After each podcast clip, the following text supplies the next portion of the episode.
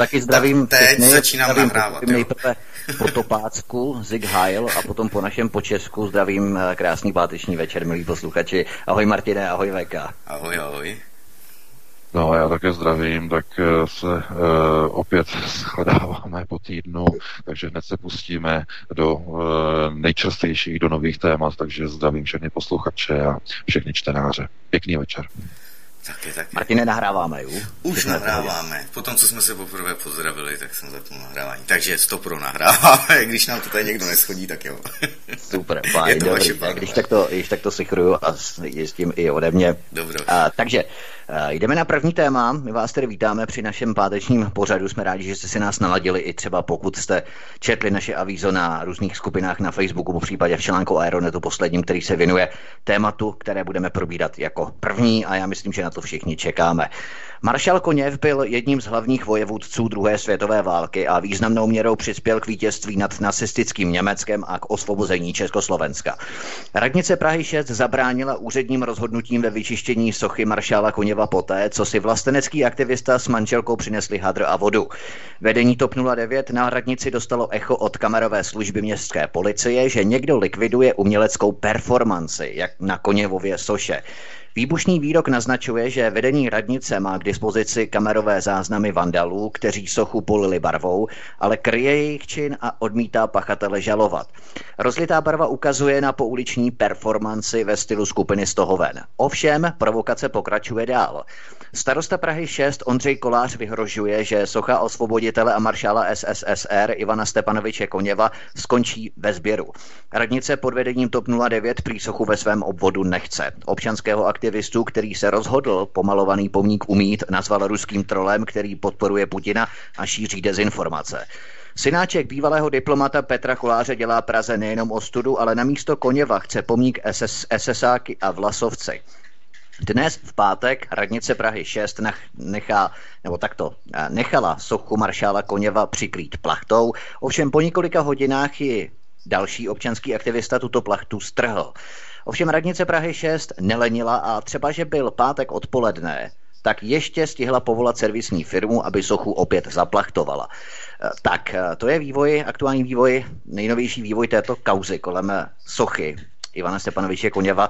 VK, já bych se tě zeptal možná na začátek, kdybychom se vrátili, podařilo se vám získat eh, přístup k těm kamerovým záznamům, nebo jste se k ním zatím nedostali, kde vlastně, eh, kde vlastně vandalové uh, natírali tu sochu a v podstatě ji znehodnocovali tímto, tímto touto pouliční takzvanou performancí?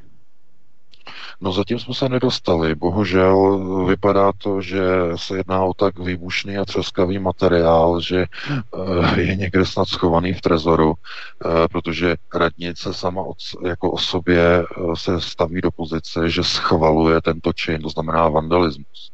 Co mě trochu překvapuje, je, že přestože se jedná zcela zjevně o krytí řekněme, trestné činnosti eh, vandalů, eh, tak všechny to nechává úplně klidnými. Státní zastupitelství je v klidu, policie je v klidu, nikdo se jakoby nevzrušuje, což je zvláštní.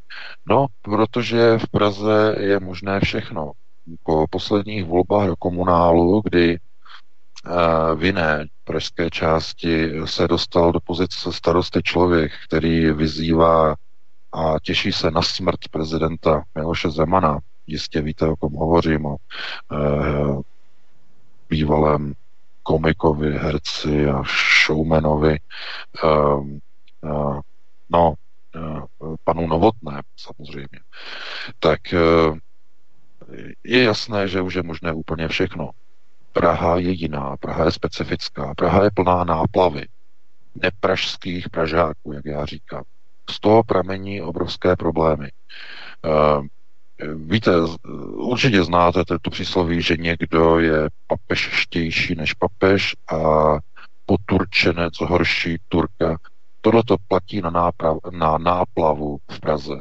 Na lidi, kteří se přistěhovali do Prahy, nenarodili se v Praze, pouze se přistěhovali a hrají si na nějaké velké pražáky, na velké světáky a ve skutečnosti je to chátra, lůza, která nechápe, že Praha má úplně jiné souvislosti má jiný status, který, řekněme, v okultní rovině přesahuje všechno, veškerou představivost. To znamená, je to centrum okultního řízení, řekněme, globalizace. To je, o tom mluvil konec konců i Valery Pjakin, že Praha je centrem okultismu světového židovstva. No z mnoha důvodů, to bychom tady mohli rozebírat od rána do večera. Ale symbol maršála Ivana Koněva vyvolává emoce z, ani ne tak z důvodu srpna 68, jako kvůli tomu, co symbolizuje a představuje ve vztahu k roku 1945 a řekněme eh, takzvané velké vlastenecké válce. Eh, vám asi eh, jasně dochází, že ty články, které přinášíme na Aeronetu v posledních měsících, v poslední době o prorůstání německého Landsmannschaftu do nejbližších struktur pražského magistrátu, do struktur hnutí e, Praha sobě, do struktur TOP 09, že toto jsou procesy, které něco sledují a e, tím procesem je samozřejmě revizionismus. To znamená změna a přepisování historie. Udělat z osvoboditelů okupanty, to znamená ze sovětské armády okupační armádu, a z nacistické skutečné okupační armády Wehrmachtu udělat obránce západních hodnot a svobod, jako už se vyučuje na školách v Polsku. To je ten skandál, který e, přinesla polská televize minulý víkend, e, že aktivistický učitel e, z, z Krakova e, vyprávěl studentům teda studentům, to nejsou studenti, žáci šestý třídy základní školy, nejsou studenti, jsou žáci, tak vykládal šesti eh, nebo žákům z šesté třídy o tom, že vlastně Wehrmacht eh, bojoval proti bolševismu eh, za ochranu západních hodnot. To je něco neuvěřitelného. Samozřejmě, že média o tom nepřinesla vůbec žádné informace, je to tutláno, je to obrovský skandál, ale takhle zkrátka uvažuje část Poláků. Já vás upozorňuji, že tohle to není jenom problém Polska, tohle to je problém mm, celého bývalého východního bloku, kde e, jsou skupiny lidí rozděleny na bázi e, občanské války. To znamená, jedna skupina lidí chce na západ, to znamená, to jsou ti takzvaně pravicující, e, no, nebudu to říkat jaci, to znamená pravicující naivkové, no a na straně druhé jsou ti, kteří jsou takzvaně levicově nastavení. Jedni jsou tedy pro západně a druzí jsou pro východně nastavení. A ten problém potom eh, vlastně vyústňuje v konflikty a střetnutí eh, jednotlivých světonázorů. No a katalýzou tady těch střetnutí jsou většinou nějaké události, které by se měly tlumit a které by neměly být podněcovány. Jenže Praha 6, radnice pod vedením Ondřeje Koláře, syna bývalého českého diplomata eh, ve Spojených státech Petra Koláře ukazuje, že je snaha naopak eskalovat tuhleto situaci okolo Koněvovy sochy. To znamená, eh, radnice se snaží sochu odklidit, z úst Ondřeje Koláře jako starosty Prahy, že spadají slova o tom, že oni tam tu sochu nechtějí, jako kdyby snad o tom oni na radnici měli rozhodovat. To není jejich socha, to je socha občanů Prahy, nikoli v TOP 09, aby oni si mohli rozhodovat o soše. Potom zazněl v úterním rozhovoru pro Lidovky dokonce názor, že když radnici pod vedením TOP 09 dojde mm, eh, trpělivost, takže socha uh, Ivana Koněva poputuje do sběru a Další informace, to je úplně nová, je, že radnice přijímá eh, už dohodnutého soukromého sběratele, který by prý byl ochotný si, si sochu za nějaký symbolický poplatek eh, odebrat a umístit do lapidária. Lapidárium je skladiště pro sochy, depozitář. To znamená, aby na tu sochu nikdo neviděl. Tohleto předvádí TOP 09 na Praze 6. Já si myslím, že v téhle chvíli už je nejvyšší čas pro občanský aktivismus obsadit pomník, vytvořit občanský happening, zablokovat celou sochu a řekněme občanským přístupem zabránit jakýmkoliv dalším zahalováním této sochy, snahám o přemístění a tak dále.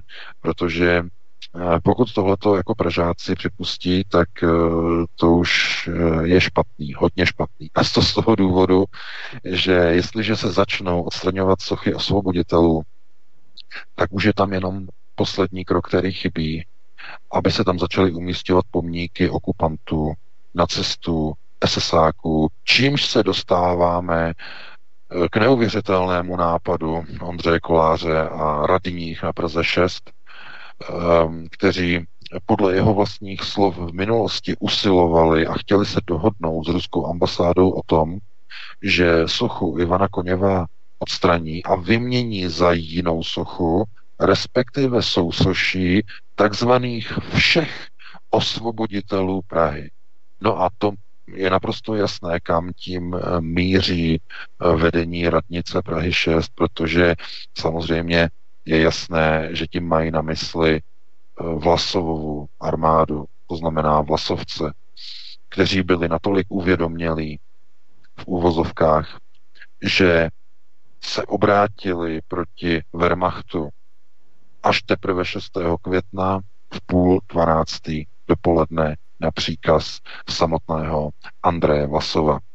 Ve chvíli, když bylo jasné, že německá armáda střed umístěná na území protektorátu, je sovětskou armádou díky ostravské operaci zlikvidována, zničena. Jistě víte, že ostravská operace byla poslední operace na území střední Evropy, při které e, německá vojska armády střed kladla poslední e, zuřivý odpor, e, respektive jejich úkolem bylo pozastavit a zdržet sovětskou armádu při ustupujících jednotkách armády střed, eh, která chtěla vstoupit eh, do amerického zajetí na demarkační linii v Plzni, což se jim nakonec podařilo.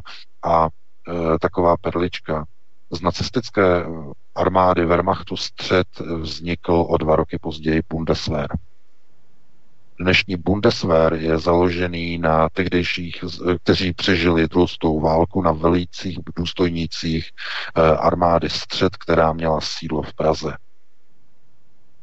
Takže to je jakési schrnutí toho, co dělali vlasovci. To znamená, až teprve 6. května v půl 12. dopoledne eh, obrátili zbraně proti nacistům a pomohli, což je zdokladovatelné, pomohly pražským eh, povstalcům eh, v boji proti tomu zbytku jednotek SS, které měly za úkol uh, zajistit ústupové cesty Wehrmachtu skrze Prahu dále na západ.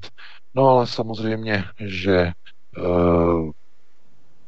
vstoupit do protinacistického boje dva dny nebo den a půl před koncem, před koncem války e, nedává nějakou autorizaci a právo na to, aby místo hrdiny osvoboditele byli na jeho místo stavěni e, vlasovci, kteří bojovali celou dobu e, války na straně Wehrmachtu, i když eh, ten boj je v uvozovkách, protože eh, vlastně většina času operací Vlasovovy armády byla nebojová, většina času se odehrávala mezi rokem 44 a první a koncem války, to znamená de facto můžeme říkat necelý jeden rok. A Eh, co se týče vlasovců, tak eh, měl jenom jeden jediný ozbrojený střed, eh, myslím na Ukrajině, kde bojovali proti sovětské armádě a to bylo všechno. Jenže problém je ten zásadní v tom, že celá ruská osvobozenecká armáda, což byl oficiální název Vlasovovy armády, nebyla složená jenom tedy z řadových ruských vojáků, kteří bojovali na straně Wehrmachtu proti Stalinovi, ale byla složená i z lidí, kteří utvořili speciální jednotku SS, takzvanou skupinu Rona, a to byla jediná jednotka SS složená z ruských vojáků, to znamená, můžeme říkat jediná ruská jednotka SS. Eh, ta se podílela na strašných zvěrstvech eh, při potlačování varšavského povstání. Eh, velitel Bronislav Kaminsky byl podle informací, když to není úplně jasné, ale podle informací byl zastřelen Eh, operátory eh, komanda eh, gestapa, protože velení SS se donesly informace, že jeho skupina, jeho brigáda Rona provádí na polských zajacích strašná zvěrstva, takže sami Němci ho odstranili, podle tedy těch informací, které jsou dostupné. No ale jestliže tedy někdo bojoval proti Sovětskému svazu a jestliže někdo až do 6. května 45 do 11.30 bojoval na straně Wehrmachtu, tak by rozhodně neměl mít pomník v Praze místo hrdiny a e, místo hrdiny Sovětského svazu a místo maršála Koněva osvoboditele, který osvobodil nejenom Československo, ale i e, koncentrační tábor Auschwitz, Birkenau takže, nebo Osvětě, Osvětím, Březenka. Takže eh, Takový hrdina má v Praze své místo, nevím, co by tam měli dělat vlasovci, kteří bojovali na straně e, Wehrmachtu a měli dokonce ustavenou svoji vlastní skupinu, brigádu SS. To už by potom mohlo být e, přece i dobrým nápadem v takovém případě e, tam postavit sochu třeba Reinharda Heydricha, ne. Však on také bojoval proti bolševismu. On to také myslel dobře. Ne. Také se to dá takhle říct. Nechtěl uh, tu komunistickou, bolševickou svoloč, jak on to nazýval, bojoval za hodnoty západní civilizace. Ne, jak to dneska tvrdí uh, ty evropské hodnoty s panem Jakubem Jandou, že chrání západní hodnoty. No tak Samozřejmě, že Reinhard Heydrich chránil západní hodnoty.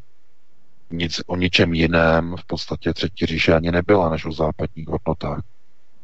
No, takže eh, pokud nechceme přistoupit na takovéto vnímání a překrucování minulosti, eh, tak eh, musí lidé se proti tomu postavit. A já jsem rád, že Jirka Černohor, Černohorský z, z Aliance národních sil, že se k tomu postavil a že tam vtrhnul a eh, tu plachtu eh, z toho lešení strhnul a řekl tam zajímavá, tvrdá slova na adresu starosty Prahy 6, že je to štětka a tak dále ale uh, on tam vyčinil vlastně i těm přihlížejícím, že řekl, aha, vy jste z Plzně, tam tomu jednomu pánovi, který tam byl z Plzně a mluvil o osvobození Československa prý údajně americkou armádou, ale jak si už zapomněl, že američané na základě vlastních dohod se Sovětským svazem se zastavili na demarkační linii, protože taková byla dohoda mezi uh, takzvanými spojenci, to znamená uh, mezi Sovětským svazem, uh, Velkou Británií a Francií a Spojenými státy o vytvoření demarkačních zón a demarkačních linií. Takže to, že američané osvobodili jednu pětinu eh, Československa, eh, tak eh, ty čtyři pětiny osvobodila sovětská armáda. To je zkrátka fakt, to je dějiný údaj a s tím nikdo by neměl nějak manipulovat a nikdo by to neměl spochybňovat, ale vidíte, že taková ta soldáteska, já říkám uh, okolo TOP 09, ale konec konců je v Plzni soldáteska uh, takzvaných lidí, kteří jsou přesvědčeni o nějakých prostě lžích a nepravdách, o tom, že, já nevím, američané mohli osvobodit celé Československo, kdyby chtěli a tak dále. Já vám to řeknu jinak. Kdyby sovětská armáda chtěla, tak by osvobodila celou Evropu bez Američanů. Jenže američané tomu bránili. Roosevelt a potom samozřejmě e, po jeho smrti celá e, nová e, vláda rozhodla, že to prostě je naprosto vyloučené, protože Sovětský svaz by získal kontrolu nad celou Evropou. Takže to není tak jako o tom, jestli někdo mohl osvobodit Prahu dřív nebo později. V tom zkrátka byla dohodnutá politika rozdělení vlivových sil. No a to si nevymohli Sověti. To byla operace a dohoda eh, mezi všemi spojenci. Tak se dohodlo na Jaltě. To byla Jaltská dohoda, že takhle bude vypadat demarkační linie. Přesně takhle a nijak jinak. Takže i v Česku se šíří spoustu dezinformací a co by bylo, kdyby ne, žádné, co by bylo, kdyby nebylo, protože demarkační linie byla Jalskou dohodou jasně ukotvená, nešlo s ní posunovat s tou hranicí, s tou linií, prostě zkrátka s vůbec, vůbec, s vůbec ničím. No a právě tohle je ten revizionismus, to znamená e, překrucovat historii, e, překrucovat dějiny, raději říkejme dějiny, neříkejme historii, protože historia, hezatoria je židovský výraz pro minulost určenou Talmudem. Takže prosím vás, vyhýbejte se slovu historie. Hezatoria je, je židovský výklad dějin. Říkejte raději dějiny, jo, dějiny, ne his, historia, hezatoria, hereša, hezatoria, hereša, se derashava. E, to znamená historie určená e, e, světem a pohledem Talmudu. To jako, do toho vůbec jako nezacházejte. To je jenom takovým jakoby jako odbočením od toho hlavního tématu. Já si rozhodně myslím, že v téhle situaci už opravdu musí občanský aktivismus eh, přistoupit eh, k nějakým krokům, eh, například obsazení pomníku a nedovolení toho, aby s tím pomníkem bylo manipulováno, aby tam byly stavěny nějaká lešení, občané by si tam měli rozestavě stany, si myslím, a hlídkovat tam, přivázat třeba řetězama k tomu, eh, k tomu pomníku, eh, vytvořit systém pasivního občanského odporu a bránit vlastní národ, vlastní, řekněme, vlastní eh, rodinu, protože mm, samozřejmě jenom pasivním způsobem v žádném případě využívání nějakého násilí, to ani náhodou, protože to by bylo hned zneužito eh, všemi těmi eh, příslušníky TOP 09 u moci. Takže eh, občané musí se zde nějakým způsobem aktivizovat. Já jsem rád, že Jirka Černohor, Černohorský z Aliance národních sil, že k tomu má takovýhle přístup. Rád bych tam viděl některé další aktivisty, napojené třeba na tu největší alternativní stranu, která téhle věci raději se moc nevyjadřuje. Eh, já jsem našel na Facebooku SPD jeden článek, jeden odkaz a jinak ticho po. Já si myslím, že to je málo.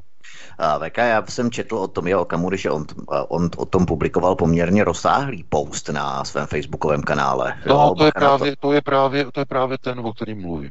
No, ty jsi říkal jenom odkaz, já myslím, že tam koupili jenom nějaký copy-paste, no, nějaký link. Je tam, jako je, tam, je, tam, je, je tam odkaz, je tam odkaz na Facebook, je tam odkaz na zdroje, ale e, jako to mi připadá jako prostě málo. Já si myslím, že by si SPD na tady to mohla udělat prostě určitou, řekněme, mediální rezonanci, mohla by ukázat, že to myslí dobře. Stejně tak nechápu, proč není na oficiálních stránkách SPD tiskové prohlášení, které odsuzuje uh, tyhle ty kroky radnice Prahy 6. To je pravda, protože komunisté třeba to odsoudili v rámci tiskového prohlášení. Samozřejmě. Víte, tohle je, tohleto je jasná taková ta eh, ten snaha jít do mainstreamu, já tomu říkám, je to příprava SPD na příští volby.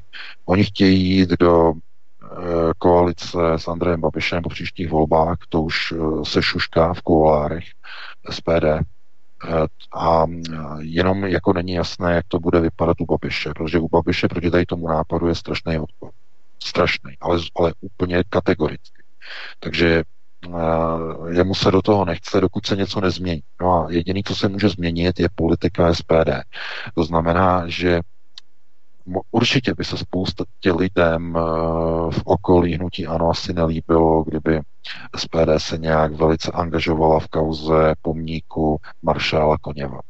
Protože ten je velice, řekněme, dnes mediálně vykreslovaný jako něco, co je spojováno eh, se srpnem 68 a s Rusama a všechno, co je ruské, je špatné. A je jako skvělé, že se k tomu eh, vyjádřil výkonný výbor komunistů, to znamená výkonný výbor eh, KSČM, tak eh, to je skvělé, ale každopádně mi to připadá jako málo a myslím si, že i SPD by se měl v tomto více angažovat, protože eh, zdaleka nejde jenom o nějakou sochu maršála Koněva. Vůbec. Jde i o Mariánský sloup na staroměstském náměstí. To je taková věc, která neměla moc zrovna mediální Eh, zázemí na alternativě. Před dvěma měsíci, tře, už třemi, no vlastně, eh, nebo dvěma, no teď přesně se nepamatuju, eh, když se řešilo navrácení No, v podstatě je to jakoby rekonstruovaná replika Mariánského sloupu, který by se měl vrátit na staroměstské náměstí. No a magistrát hlavního města Prahy, Zdeněk Hřib, Pirát, Eh, se svojí soldáteskou eh, z hnutí Praha sobě a ještě s dalšími, tak oni to zablokovali a že to nechtějí a že se to tam nehodí a že by to mohlo být postavené někde jinde, že to by nebyl problém, ale tam, že to na tom staroměstském nechtějí a tak dále a tak dále. To je úplně stejné jako s tou sochou Koněva. Uh, Ondřej Kolář jako starosta říká to samé. My proti té soše nic nemáme, ale my chceme, aby stála někde jinde. no, to je přesně ten problém.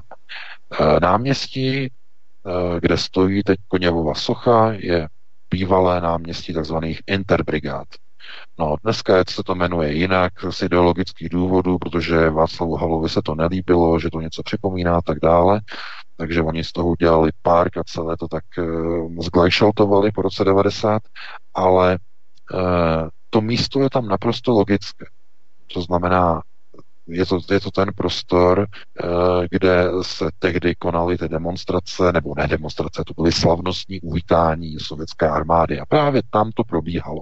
Tam bylo setkání s maršálem Koněvem, takže to je symbolické místo. Tam to zkrátka na té Praze 6 mělo být a má být ta socha. To má historické konotace, historické souvislosti. No, ale co? Oni tohle to nechtějí ani v případě Mariánského sloupu. Ten Mariánský sloup přitom s Habsburkama nemá naprosto nic společného. Ten sloup vznikl jako uh, dar uh, pražských měšťanů na starém městě v roce 1650, když dva roky předtím uh, Pražané odrazili uh, útok švédské armády a Nepodařilo se jim Švédům dobít staré město, takže oni od, potom odtáhli. Takže na památku tohoto vítězství nad švédskou armádou e, byl vystavěný na staroměstské náměstí tenhle ten sloup mariánský. Na jeho vrcholu byla pana Maria, úplně celá pozlacená, měla 12 hvězd e, nad hlavou. Těch 12 hvězd symbolizovalo 12. kapitolu zjevení svatého Jana eh, v Bibli, eh, porážka zla převtěleného v draka. No, to je zase okultní rovina. Proč? Z jakého důvodu? Tyhle ty mariánské sloupy nepocházejí jenom tak z nějakého výmyslu nějakých architektů. Ti, mají, ti mají původ ve starém Sumeru a ještě ještě mnohem starší eh, podobné sloupy byly stavěny v Indii v dobách eh, takzvané Mahabharáty eh, zpátky 6 tisíc let před naším letopočtem a tyto sloupy jsou takzvané pilíře, zářiče.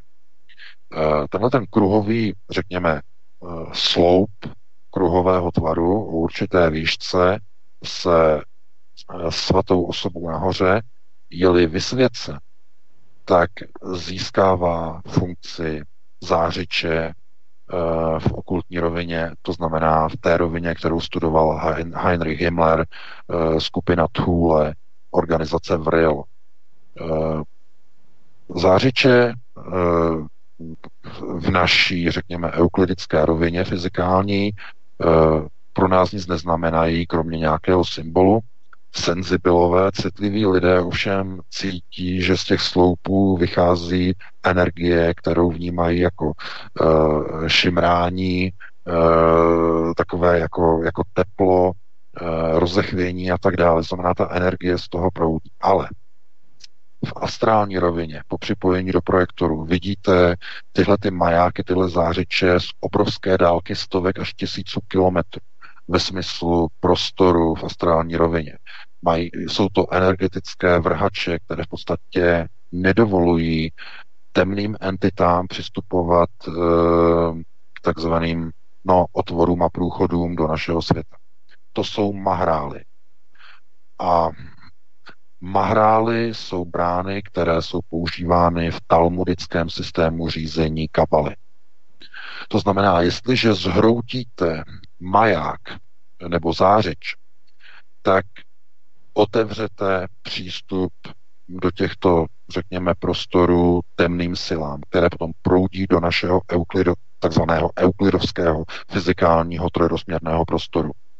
To jsou ty zlé entity, zlo, lidé posedlí různými démony, které potom vidíte v projektoru, že se vás drží okolo krku. A tohleto je systém talmudického řízení světa. Jejich hlavním zdrojem je černé slunce, Herešav, ze kterého proudí temná energie. A právě tyhle ty zářiče, tyhle ty eh, mariánské sloupy slouží jako blokáda proti otevírání mahrálu. Pokud vás tady to víc zajímá, tak v té moje nové knize je to poměrně dohloubky vysvětlené, takže pokud vás to zajímá. Pokud vás to nezajímá, tak to vůbec nemusíte ani reflektovat, nemusíte se o to zajímat a starat. Ale eh, oni to právě nechtějí, aby se tam ten slou vrátil, ne kvůli tomu, že by měli něco proti Habsburku. Víš sám, Vítku, že proti Habsburkům dneska nejenom, že nikdo nic nemá, z těch takzvaných sluníčkářů a těch politických stran, ale oni s nimi dokonce spolupracují. Konec konců to byly ty články o tom, jak Petr Fiala z ODS v 90. roce si podával ruku s Otou von Habsburkem, je tam vyfocený v té knižce, sám to víš. Eh, takže oni nemají problém s Habsburkama.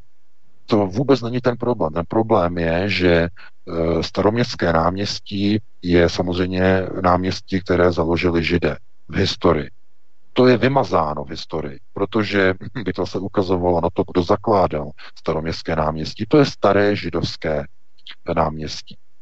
Židé založili na starém městě. To není české náměstí. Pozor, není. Nikdy nebylo. To by zase bylo na jinou diskuzi, to je velmi složitý. Ale zkrátka, oni, když v roce 1650 postavili Mariánský sloup na židovském náměstí v Praze, na starém městě, tak vytvořili zářič, který zablokoval na více než, no ne na více než, ale téměř 300 let jejich mahral. Jehudy Lev, Šem a tak dále a tak dále. To znamená, uh, oni de facto zablokovali jejich procesy řízení na takzvané astrální nebo chcete-li okultní rovině řízení, která je velmi důležitá pro ně protože oni používají všechny tyto znalosti, náhledy do zákoutí, eh, vize, projekce pro řízení tohoto světa samozřejmě. Takže tohle to oni nechtěli a proto oni nechtějí návrat tohoto sloupu zpátky na místo. Eh, samozřejmě, že otázkou je, když by to byla replika, jestli by byla znova vysvěcená. Oni se bojí, že dříve či později by ji asi církev vysvětila. Eh, ten sloup by byl znovu vysvěcen a znovu by se tam objevil nějaký problém, i když třeba by už neměla ta řekněme, to místo by už neměl, ten zářič by už neměl takovou sílu, uh, protože přece jenom uh, v tom roce 1650 uh, to bylo zrovna ve chvíli, kdy celý národ vlastně se bránil švédskému tažení takže do toho kamene bylo vstoupeno utrpení českého národa a tak dále. Znamená, to mělo zesílenou sílu. Potom to bylo vysvěcené, to znamená, že ten zářič byl jedním z nejsilnějších zářičů v celé Evropě vůbec. To konec konců však i v Německu říkají, že jakože ehm, tady povídají, že prostě eh, co byl Mariánský sloup. Eh, v Česku potom byl ještě jeden, který byl svržen bolševikama, eh, ten byl v Leningradu. Ten zase pro změnu, ten byl vysvěcen přímo Rasputin ten měl taky obrovskou moc, mor, uh, tady ten, a to byl morový sloup. To byl taky mariánský sloup, ale morový v Leningradu. Ten byl stržen bolševikama uh, těsně po revoluci 1917. No, takže oni se na to dívají z tohohle pohledu. To znamená, nechtějí, aby se tyto symboly vracely zpátky ke svým funkčním původu. A co se týče Koněva, to je pouze Eh, civilní způsob symbolu, který se jim nelíbí z politického hlediska a mariánský sloup z okultního hlediska. Uh, oni si to zdůvodní uh, nějakými svými obecně mediálně přijatelnými důvody, že třeba nevím, tam není místo, nebo to není vhodné, anebo to připomíná Habsburg, to znamená něco, nějakou výmluvu. Oni si jako vymyslí, aby mohli říct, že to tam jako nemůže být. Ale e, proč myslíte, že e, šéf Pirátů se nechal před volbama 2017 v srpnu fotit v Barceloně na, výstav, na výstavě zednářské kultury před symbolem La Negra, Černé slunce, spolu se svojí manželkou. No, máme o tom článek. Takže proč? Proč oni se fotí u symbolu černého slunce, Lalum Negra? No, protože než přijdou k moci, tak musí být zasvěceni skrze svatavu. To znamená, ještě než se Piráti v roce 2017 dostali do sněmovny, tak jejich šéf už musel být zasvěcen, musel být připojen, řekněme, k systémům řízení a e, složit slib černému světlu Herešav. No a takhle si žijete v České republice. Vládnou vám zednáři, eh, vládnou vám lidé napojení na kabalu, vládnou vám lidé pod eh, čepičkama a pod zástěrkama. No a potom se divíte, že vám někdo chce odstraňovat pomník uh, hrdiny Sovětského svazu a osvoboditele nejenom České země, ale i onoho koncentračního tábora posvětimi. Takže tohle jsou souvislosti, které mají obrovský přesah. My bychom mohli o tom mluvit hodně a hodně dlouho, na to stejně nemáme čas, takže já doufám, že jsme to vyčerpali. Předám ti slovo Vítku, ty k tomu také něco řekneš, ale eh, máme 1956, takže eh, za chvilku si dáme přestávku. Určitě, já bych jenom doplnil VK v rámci těch souvislostí. A já tě jenom poprosím v další hodině, máme ještě tři témata, tak kdybychom to zase roztáhli, tak na těch zhruba 20 minut, abychom to stihli. Ale pokud ne, tak vezmeme dvě, ono se tak nic neděje, třeba se na to někdo zeptá ve třetí hodině, ale v rámci těch souvislostí ještě bych eh, rád upřel, upřímil eh, vaší pozornost, milí posluchači, na to, že otcem Ondřeje Koláře, to všichni konec konců víme, eh, starosty za TOP 09 v Praze 6, eh, je Petr Kolář. A to je zajímavé, že Petr Kolář, a to bychom si měli zapamatovat, Petr Kolář byl jedním z poradců volebního týmu Jiřího Drahoše během jeho prezidentské kampaně v roce 2018. To je velmi důležité. To znamená, že Petr Kolář, otec starosty na Praze 6, Ondřeje Koláře, byl poradcem Jiřího Drahoše v rámci prezidentských voleb. Mimo tedy jinými poradci, dalšími poradci v rámci třeba Jiřího Padevěta, a, a tak dále a tak dále. Petr Kolář dále je známý také tím, že figuruje mezi úzkými spolupracovníky think tanku Evropské hodnoty. Jakuba Jandy, Radko Hokovského a tak dále. Petr Kolář, otec tedy, starosty Prahy 6 Ondřeje Koláře, tedy je vel, eh, poradcem mezi poradním týmem evropských hodnot. Velmi zajímavé. Napojení uh, Radko Hokovský, napojení na Sudetoněmecký Landsmannschaft.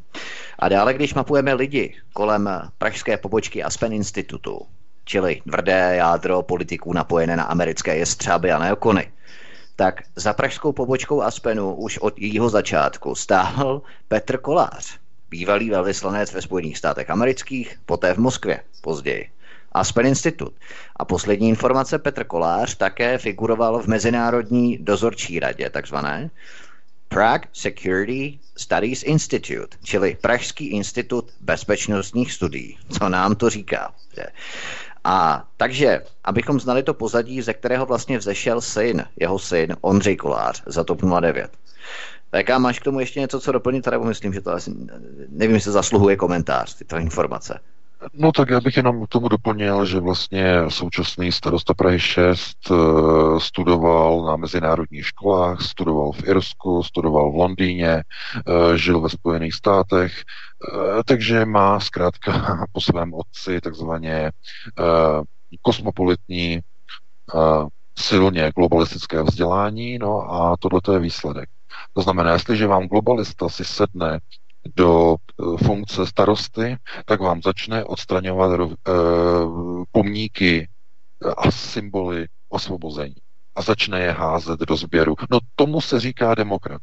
To znamená, demokrati, když nesouhlasí s nějakým světonázorem nebo s něčím, tak vezmou pomník osvoboditele, osvoboditele Osvětěmi, osvoboditele e, evropských zemí, osvoboditele Československa, vezmou pomník a hodí ho do sběru.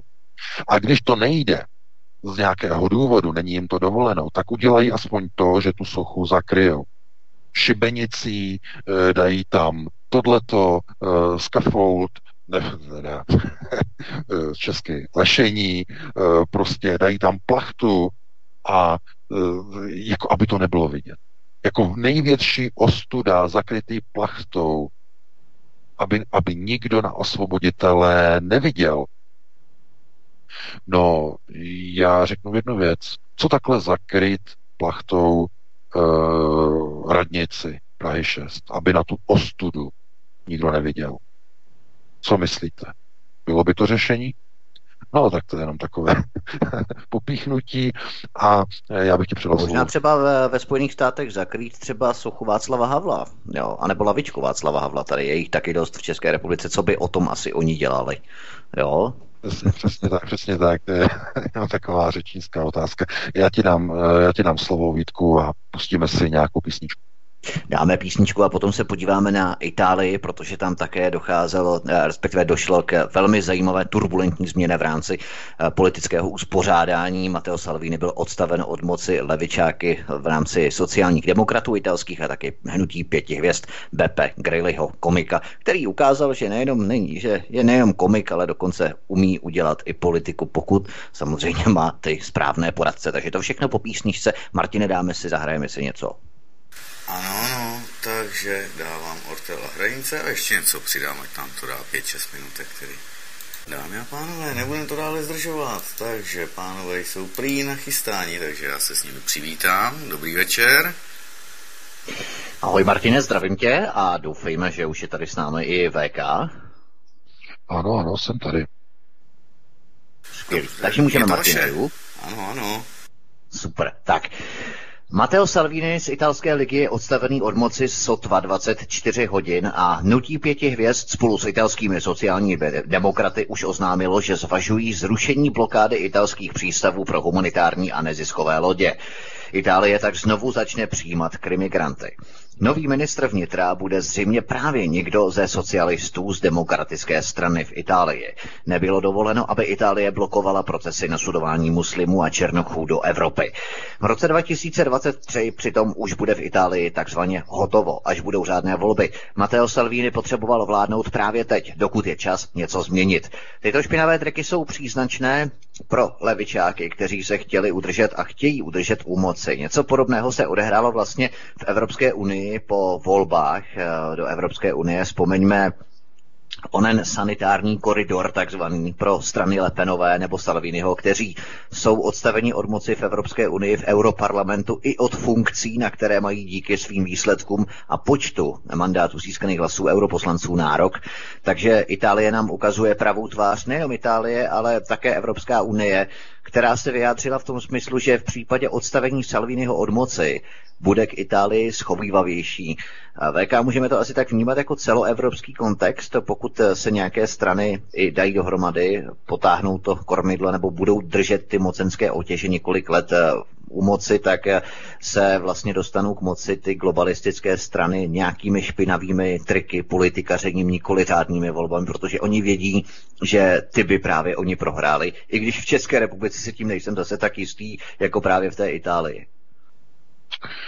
No, je, to, je to způsobeno vlastně tím, že eh, když se dostanou, řekněme, ty temné síly, jenom obrazně řečeno, když jsme říkali temné síly, úplně až ke zdroji světla, eh, tak eh, ze samotného zdroje světla se stane tma. Možná, že jste viděli, a má to přímou souvislost. Kultovní film Luka Bessona Eh, pátý element. Je to, je to kultovní science fiction film, poměrně pěkný, eh, hraje tam Bruce Willis a eh, tam ale, pozor, je to, to je programovací film Hollywoodu. Jeden z prvních, ještě, to je, ten má dlouhou historii, pátý element. On totiž popisuje uh, onen systém obrany proti temnému slunci, Talmudu, a to je tzv. pátý element. To je to světlo. No a když se ta temnota dostane úplně až do středu, tak je konec, protože z toho světla se stane temnota a vrháč temnoty. To znamená, do chvíle, dokud ta temnota není u zdroje světla, tak ten zdroj vrhá světlo. Ale když to temnota se dostane přímo do středu, tak míst tak se přemění, překlopí se a začne sama ta temnota vrhat temné světlo. To je v podstatě ten příběh popsaný e, ve filmu Pátý element. No, problém je v tom, že tohle, co je popsané v tomto filmu, filmu a eh, je to považováno, řekněme, lajky za uh, film, který je vědecko-fantastický, tak no to tak není, protože tohleto přesně je popis kapitoly 4 syndikát. Světlo a tma. Uh, a uh, právě co se týče politiky a demokracie, tak tohleto má přímou souvislost s tím, že ve chvíli, kdy je demokracie skorumpována zevnitř, tak demokracie se stává nástrojem totality a diktatury. Do poslední chvíle demokracie je garantem lidských svobod. Ale jestliže je zvrácena a skorumpována přímo zevnitř, ze strany ústavodárných sborů pod kontrolou světového židovstva, tak sama demokracie se stává nástrojem diktatury a despoci. A bohužel tohleto sledujeme v celé Evropě. Eh, lidé nesmí psát svobodně názory. Jsou mazáni. Lidé nesmí vyjadřovat eh, názory, že nechtějí migranty. Eh, lidé Eh, jsou v podstatě nálepkováni jako nějací rusofilové a já nevím, z, nějaký zastánci nebo agenti Putina. Jenom kvůli tomu, že se zastávají sochy osvoboditele. To znamená, že ta demokracie se stává už v podstatě jakoby sama o sobě nástrojem despocie. To znamená, eh, systém demokratického řízení je v podstatě jakoby úplně odstav, odstaven. A vy, když se díváte na Itálii, tak se přesně díváte na proces, kdy nástroj demokracie se stává nástrojem diktatury a despocie. Proč to takhle můžeme nazvat? No, protože volby, které e, dopadly v Itálii ty poslední, tak sice uh, strana, která odporuje migraci, uh, Liga Severu, dnes tedy už jenom Liga, dosáhla pěkného výsledku. Vcela jednoznačně. No jo. Jenže musíte se na to dívat z pohledu poloprázdné sklenice. Ne poloplné, ale poloprázdné. Problém je v tom, že trtivá většina Italů volila sluníčkáře a migrační výtače. Všechny ty ostatní strany, jako je duhové, eh, skoro babišovské hnutí eh, pěti hvězd, stejně jako je demokratická strana a ty parté, všechny ty další, tak zkrátka oni dají dohromady většinu v parlamentu a povedlo se jim Matea Salviniho a jeho ligu odstavit a odstranit. A včera eh, na dotaz vlastně novinářů při té tiskové konferenci, tak uh, Giuseppe Conte uh, řekl, že samozřejmě budou se ještě dohadovat o tom, že kdo bude mít jaká ministerstva, to znamená hnutí pěti hvězd a demokratická strana, což jsou socialisté, mimochodem, sociální demokraté italští. tak kdo bude mít jaká křesla. Ale předpokládá se, že italským ministrem vnitra po Mateu Salvinem bude nějaký sociální demokrat italský. No a že se dá očekávat, že e, ta blokáda, námořní blokáda e, proti neziskovým lodím, které vozí migranty z Líbie, no takže bude zřejmě zrušena a že Itálie znovu začne přijímat migranty. A tudíž Giuseppe Conte řekl, že tudíž je nutné, aby byly znovu obnoveny, on řekl, aby byly znovu obnoveny rozhovory s Evropskou unii o přerozdělovacích kvótách, které přerušil a zablokoval minulý ministr vnitra. To znamená Salvini. Takhle to řekl Giuseppe Conte. To znamená, že co? Chápete? To je ten proces, kdy vy máte ve společnosti skupinu lidí, která ví, že to, co probíhá, nasunování migrantů, islamizace, afrikanizace Evropy, systém Euroafriky, eh, že je špatný, že to zlikviduje eh, bílou civilizaci v Evropě, takzvanou křesťanskou, ale úplně se vším všudy. Eh, lidé to vědí. Ale problém je v tom, že už jsou v menšině. Přes 30 lety, a to víte všichni moc dobře, v roce 90, kdyby se na televizi objevili nějací sluníčkáři, kteří by razili nasunování nějakých migráčků do České republiky, tak ještě do Československa, různí ochránci různých cikánů, různí ochránci různých muslimů, různých teroristů, tak by s ním všichni s takovým e, exotem politickým vyrazili dveře a táhnou by, jak se říká, svinským krokem.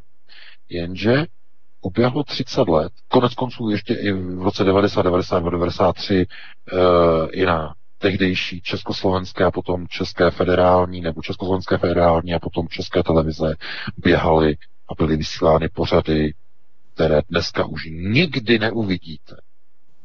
Takzvaně politicky nekorektní, například české sody, Zdeněk Izer, který si utahoval těžce z cikánů a z homosexuálů a tak dále. Tohle to už zkrátka dneska by nebylo připuštěno, dovoleno. To by, to by byl křik oheň na střeše, to už dneska prostě neuvidí. To si musíte najít někde na různých úložištích, ani na YouTube už to nenajdete. V květnu proběhla obrovská česká na YouTube miliony videí byly smazány, eh, které takzvaně porušují eh, gender equality, to znamená genderovou rovnost. Kdo si dělá srandu prostě z homosexuálů, vtipy o homosexuálech, vtipy o židech, vtipy o cikánech, všechno zmizelo. Všechno je pryč. Takže pokud to nemáte někde stažený, někde třeba na uložto.cz nebo na nějakých jiných sdílecích službách, tak na YouTube už to nenajdete. No a tehdy to bylo ještě možné v počátku 90. let. Ale co se, co se stalo? Uběhlo 30 let. A společnost se změnila. Kdo přišel dědeček Hříbeček, synknul kouzelnou hůlkou a něco změnil? Ne, ne, ne. Ta společnost se změnila někde jinde. A kde? Samozřejmě to víte moc dobře. Na první prioritě ve školství. Vyrostla nová generace Čechů, kteří již nechtějí být Čechy. Chtějí být Evropany. Multikulturalisty a takzvanými kosmopolity. Vys Ondřej Kolář, synek Petra Koláře. Dnes starosta. Prahy 6. To znamená, proces je dokončen. Dlouhodobý proces, 30 letý, je dokončen. K světlu, ke zdroji se dostala tma. Temnota. A česká televize šíří temnotu. Tryská z ní temnota. Prosazuje zvrácené věci. To znamená, tohle sem, tohle tam. E, otevřete si noviny, mainstream, prosazování migrace. Otevřete si mainstream prosazování migrace. E, jdete k volbám. Myslíte si, že národ bude takzvaně probuzený a bude volit někoho jiného, někoho s národním ukotvením. A ne, nebude. 10% e, zvolí jednu stranu, která ještě navíc, aby toho nebylo málo, tak po volbách začne měnit svůj volební program a přestane usilovat o vystoupení z EU. jako policii do hlavy. Takže není dovoleno. Není dovoleno, není povoleno, aby probíhaly pro národní procesy. A kdo zatím stojí? No, jsou to lidé, kteří byli převychováni za těch 30 let. Ani ne převychování jako vychování, protože všechno je to mladá generace. To znamená, to nejsou lidé, abyste si ho nepředstavovali jako, že někdo, kdo se narodil 1. ledna 90 a dneska je mu nějakých, já nevím, 30, necelých 30. Ne, ne, ne, ne, ne. To je myšleno ti, kteří v 90. letech a po 90. letech e, procházeli školstvím, přičemž ta 90. léta ještě do značné míry e, byla v pořádku. Ten přelom začal po vstupu do EU 2003. No a několik let předtím, protože norské fondy, pokud si vzpomínám, eh, začaly fungovat v České republice v roce 99 nebo 2000, myslím 2000 začaly. Uh, uh, norské fondy, to znamená přebarvování českého školství na multikulturalismus, uh, genderovou rovnost a tak dále. Myslím rok 2000, že to byl. No, takže ta 90. léta, kdo chodil do škol v 90. letech, tak ještě není tak přeprogramovaný, jako ti, kteří chodili po roce 2000. No a to je právě dnešní ta mladá soldáteska. To znamená, ti, kteří se narodili někde rok, já nevím, 85, takhle, to znamená, oni část procházeli školstvím uh, jakoby v 90. letech, ale třeba to vysokou už studovali pod genderovým vlivem uh, takzvaných norských fondů na přelomu tisíciletí, to znamená, byli na vejšce a tam někde už potom studovali takzvaně genderově. No a ti mladší dnes, tak ti už jsou úplně přeprogramovaní. To znamená, každé další volby, dámy a pánové, budou horší a horší ve vztahu e, k výsledkům, které by hájily pro národní ukotvení. Budou jenom horší a horší. Protože školy e, jako na běžícím pásu chrlí každý rok přeprogramované a e, jakoby přemodulované děti k multikulturalismu, k podpoře evropanství. A ty děti už se necítí být jako Čechy, ale cítí se být jako Evropany. Takže uh, to je právě ten problém, když se nepřítel dostane na první prioritě k výchově dětí národa, systému školství. Ten nepřítel má jméno, je to světový sionismus, ovládl šlechtické rody, ovládl norské království, vys proudění z norských fondů, ovládl Francii, Velkou Británii, ovládl Holandsko, eh, Světový sionismus kontroluje v podstatě všechny procesy na první prioritě dnes, s výjimkou, samozřejmě s výjimkou soukromých privátních škol, které pracují, e, některé z nich dokonce v ilegalitě. Dá se na ně přihlásit dítě jenom přes Darknet, přes síť Tor. Uh, oni vám zajistí fiktivní úmrtí dítěte, fiktivní úmrtí rodiny, uh, změní vám identitu, můžete studovat na tady těch elitních školách, které jsou mimo vliv světového sionismu, kde se neučí historie, ale učí se dějiny.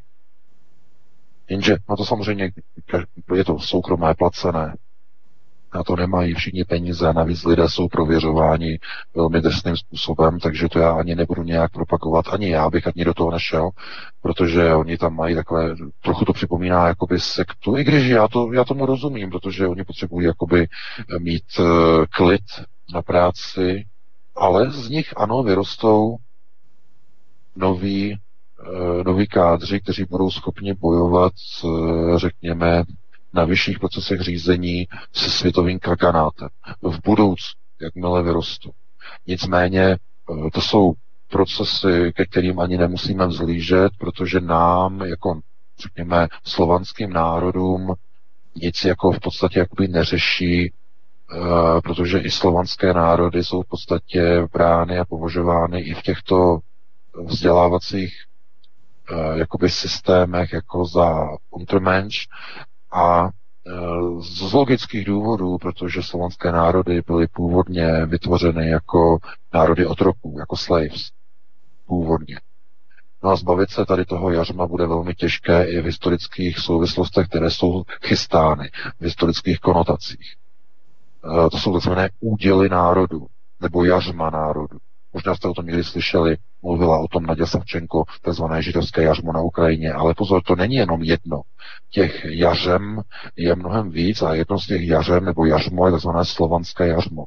E, jařmo, jařmo e, zotročených, řekněme, národů slovanských, které nikdy nesmí vystupovat a být úspěšnější než jiné národy, které mají jiné řídící role, nebo jiné tak, eh, udělené role. To nejsou řídící, řídící jenom jedna uh, židovská světový sionismus, ale uh, například uh, jste možná někdy už slyšeli, že uh, takzvaný Commonwealth, to znamená britský Commonwealth, tak měl dlouhou dobu určitou nadřazenost v informacích, v obchodě, ve vývoji a tak dále, ale potom to skončilo. Skončilo to burskými válkami, skončilo to potom eh, úplně definitivně eh, válkou druhou světovou, ta byla jako zásadní, ale místo nich, nebo místo Britů přišla jiná velmoc, která byla ukotvená jako náhrada za upadnut, upadnuvší moc eh, Commonwealthu britského. Byly to Spojené státy. No a ty upadají dnes, protože už také odsloužili svoje a novou velmocí se stane Čína. Takže e, jakoby ta služební moc se přesouvá e, mezi národy, Eh, tady, odtud, tam, vždycky několik desetiletí jeden národ, někdy i staletí má jeden národ, který je jakoby nadřízený uh, v obchodech a tak dále, ale ve skutečnosti jenom uh, pověřený některými procesy. Ten řídící národ je vždycky jenom jeden jediný světový sionismus, židé, kabala, Talmud, to znamená jenom oni, nikdo jiný. Oni pověřují své pověřence, to znamená pod nimi, to znamená dají jim čepičku na hlavu nebo zástěrku jim dají na břih. No. A mezi těmi, kteří nosí ty čepičky, jsou prezidenti zemí, národních zemí, ti nejslavnější. Zástěrkáři, to samé. Mezi, mnoho vědců je mezi zástěrkáři, to znamená nikdo se nedostane na uh, vrchol Nobelovy ceny za něco, když nemá zástěrku, technologický znak moci, uh, vědomí, to znamená zástěrka, on je technolog. Proto se dávají zástěrky lidem z technologického světa, vědění, uh, odborníkům třeba na elektřinu, na energie, jistě víte a dává vám to smysl, Eh, proč tedy byl zvolen velmistrem eh, zednářské lože v Praze pan Hinek Beran, protože on je energetik, takže logika, eh, technologicky směrem na zednářství. A co se týče čepičkářů, jarmulka, e, přijetí halachy, e, tam jsou většinou přijímáni filozofové, přijímáni ti, kteří pracují hlavou, politici především. Politici e, přímo svým zaujetím nebo svým založením. To znamená, proto vidíte u zdinářků politiky v jarmulkách jim nedávají zástěry, oni nejsou technologové, takže jim dávají jarmulky. Ale obě dvě skupiny jsou podřízením uh, světového sionismu, jsou jejich nástroji procesu řízení. Nástroj, jako je lopata, kladivo, pero. Proto mají zednáři ten symbol uh, onoho uh, kružítka a onoho úhelníku a toho symbolu písmene G, no G, Gaia, země. To znamená planeta, architektura. No a e, my se díváme na proces v Itálii, tak je to naprosto pitoreskní, protože i když Itálie byla taková setnatá, nebylo dovoleno aby byla zastavena migrace do Itálie. Protože Italové jsou už na první prioritě převychovaní ze systému italského e, školství, které je úplně stejně rozvrácené mezinárodním globalismem jako to školství české. To znamená, když budou další volby, bude to už jenom horší a horší, protože mnozí z těch nových voličů budou migranti. To hrozí ve všech zemích, to tady v Německu, to hrozí ve Francii, tam už to dokonce, nejenom, že hrozí, tam už to dokonce fungovalo při minulých volbách eh, do městských rad, tam volili eh, přestěhovalci, eh, nebo řekněme migranti s povolením k pobytu, protože jistě víte, co udělala Evropská unie před dvěma lety. Myslím, že to je od roku 2017, od ledna přijato. A týkalo se to voleb jak do českého parlamentu v roce 2017, tak i komunálu minulý rok, že mohou volit i cizinci na území jednotlivých členských zemí EU, i ti, kteří jsou cizinci, stačí jim jenom, když mají povolení k pobytu. To znamená, můžou volit migranti, pokud dostanou bumášku, pokud dostanou papír, že můžou být mají povolení pobytu, třeba na základě vízového povolení, které se rozdává Arabům, tak můžou volit. No a tady je právě hrozba, že to, co udělají v Itálii, to, co hrozí v Itálii, že udělá vláda hnutí pěti hvězd a spolu s demokraty sociálními je, že před volbami 2023, před těmi řádnými, udělají to, že přijmou zákony, které, e, protože o tom už se hovořilo v italském parlamentu už před rokem, že migranti, kteří nedostávají povolení k pobytu v Evropě kvůli tomu, že se Evropská unie nedokáže dohodnout, kam je přerozdělit, takže Itálie jim udělí e, zatím dočasná povolení k pobytu. Všem těm stovkám tisícům Afričanů, kteří se nacházejí v Itálii aby se lidé nezbouřili, tak jim nedají trvalé pobytové povolení, ale jenom dočasné, třeba na rok, na dva, na tři, doč, dočasně. Ale s tím dočasným povolením se budou moci tyto stovky tisíc černochů, Afričanů, muslimů zúčastnit parlamentních voleb 2023 v Itálii. A je vymalová. Matteo Salvini už nikdy nebude mít šanci vyhrát volby.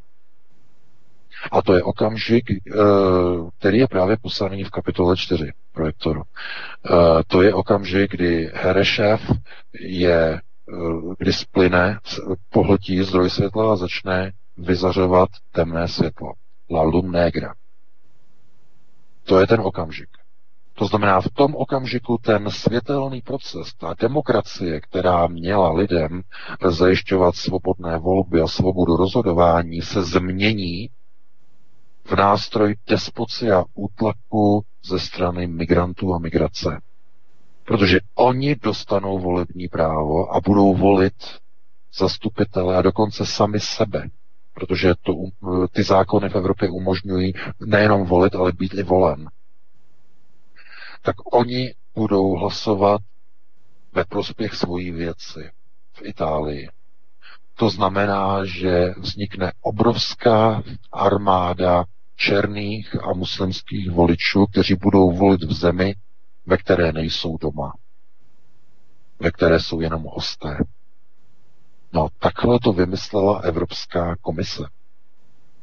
No, a proč to tak vymysleli? No, destrukce e, národních zemí, destrukce bílé rasy. E, jak říkala e, ona aktivistka židovská, že bude celá Evropa v podstatě islamizovaná. E, ona se jmenuje Sandra, ne Sandra. E, no, určitě potom posluchači, až budou volat, tak mi připomenou to jméno. Eh, ona je velice známá a ona vlastně prorokovala, že Evropa bude islamizovaná.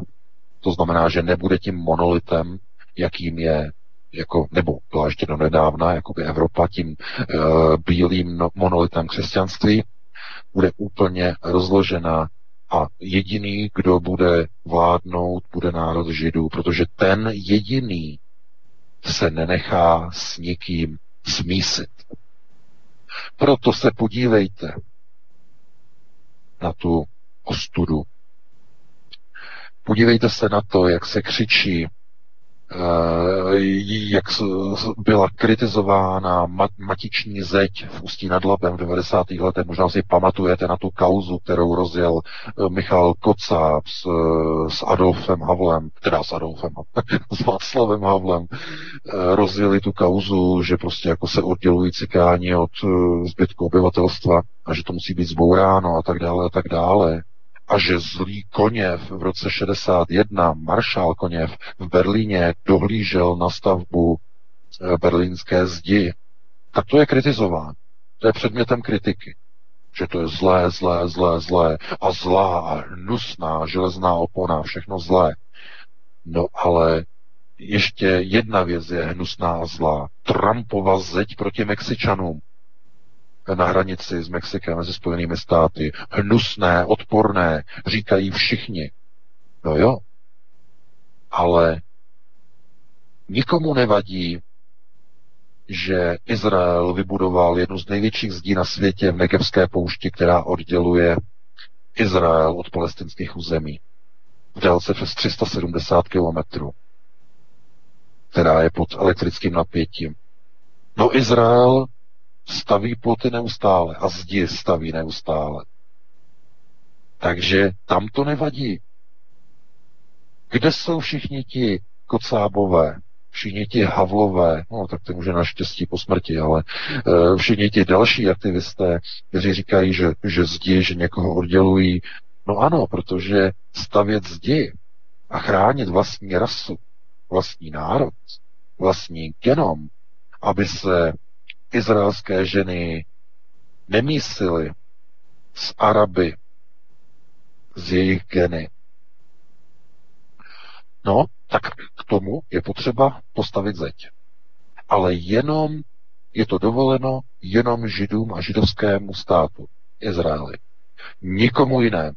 Jakmile toto začne prosazovat Trump, je špatný. Je mu nasazována psí hlava hned neziskovky ječí. Jakmile někdo postaví někde plot, někde nějaké matiční, je řev. Takže uh, to je právě ta licoměrnost a to, ten příklad toho, abyste pochopili a porozuměli, že co je dovoleno židovi, ne, není dovoleno Jovovi. Takhle zní to přirovnání v původním významu. Ono se to potom změnilo kvůli politické korektnosti tohle přísloví. Ono se to změnilo na, že co není dovoleno Jovovi, eh, nebo co je dovoleno Jovovi, není dovoleno Volovi. Eh, to je takové to české, to korektně zaobalené přísloví, ale to má úplně jiný původ. To znělo původně jinak. To znělo, co, co je dovoleno Židovi, není dovoleno Jovovi. Takhle.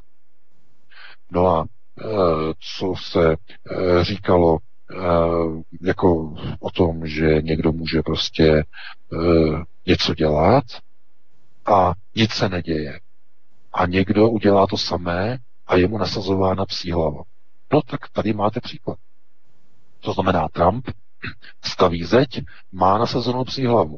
Izrael postaví obrovskou zeď mezi Židy a Palestinci a je všechno v pořádku. Ani ně nezazní na té české televizi o této zdi. Ani ně mezi neziskovým sektorem. Ani ně není na internetu ve spravodajství nikde nic. Ticho po pěšině.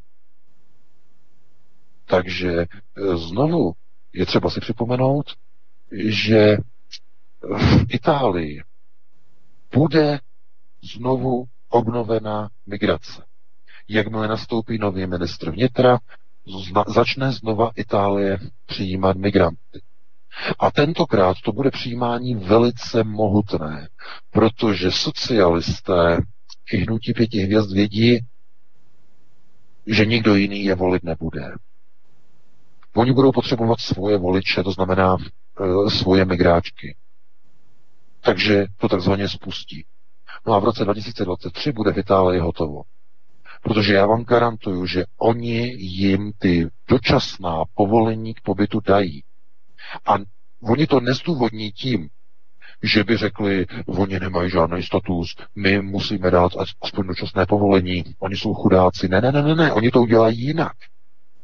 Oni řeknou, my jim musíme dát status uh, k povolení k dočasnému pobytu z humanitárních důvodů, abychom se mohli o ně nějak postarat a abyste se o ně nemuseli starat vy, vy občané Itálie. Abychom my jako stát mohli jim vynaložit peníze, tak oni musí mít legální status tady v Itálii. Proto jim, milí občané, musíme dát dočasná povolení, aby jsme podle zákona mohli jim se o to postarat, aby jsme se o ně mohli postarat. Takže takhle oni jim to vysvětlí. Ne, že jim dávají to povolení kvůli tomu, aby mohli jít volbám a volit je. Tohle to všechno oni mají v plánu. Tohle všechno. No a Matteo Salvini není blbej, on to ví. Takže je tady jediná šance, že v Itálii se střídají vlády jako na běžícím pásu, dlouho nevydrží, ale zrovna v tomhletom případě já bych měl velké obavy, protože tohleto je práce globalčiků. A globalčiky budou sakra usilovat a tlačit na pilu, aby tahle vláda v Itálii, ta nová, vydržela do roku 2023. To vám garantuju.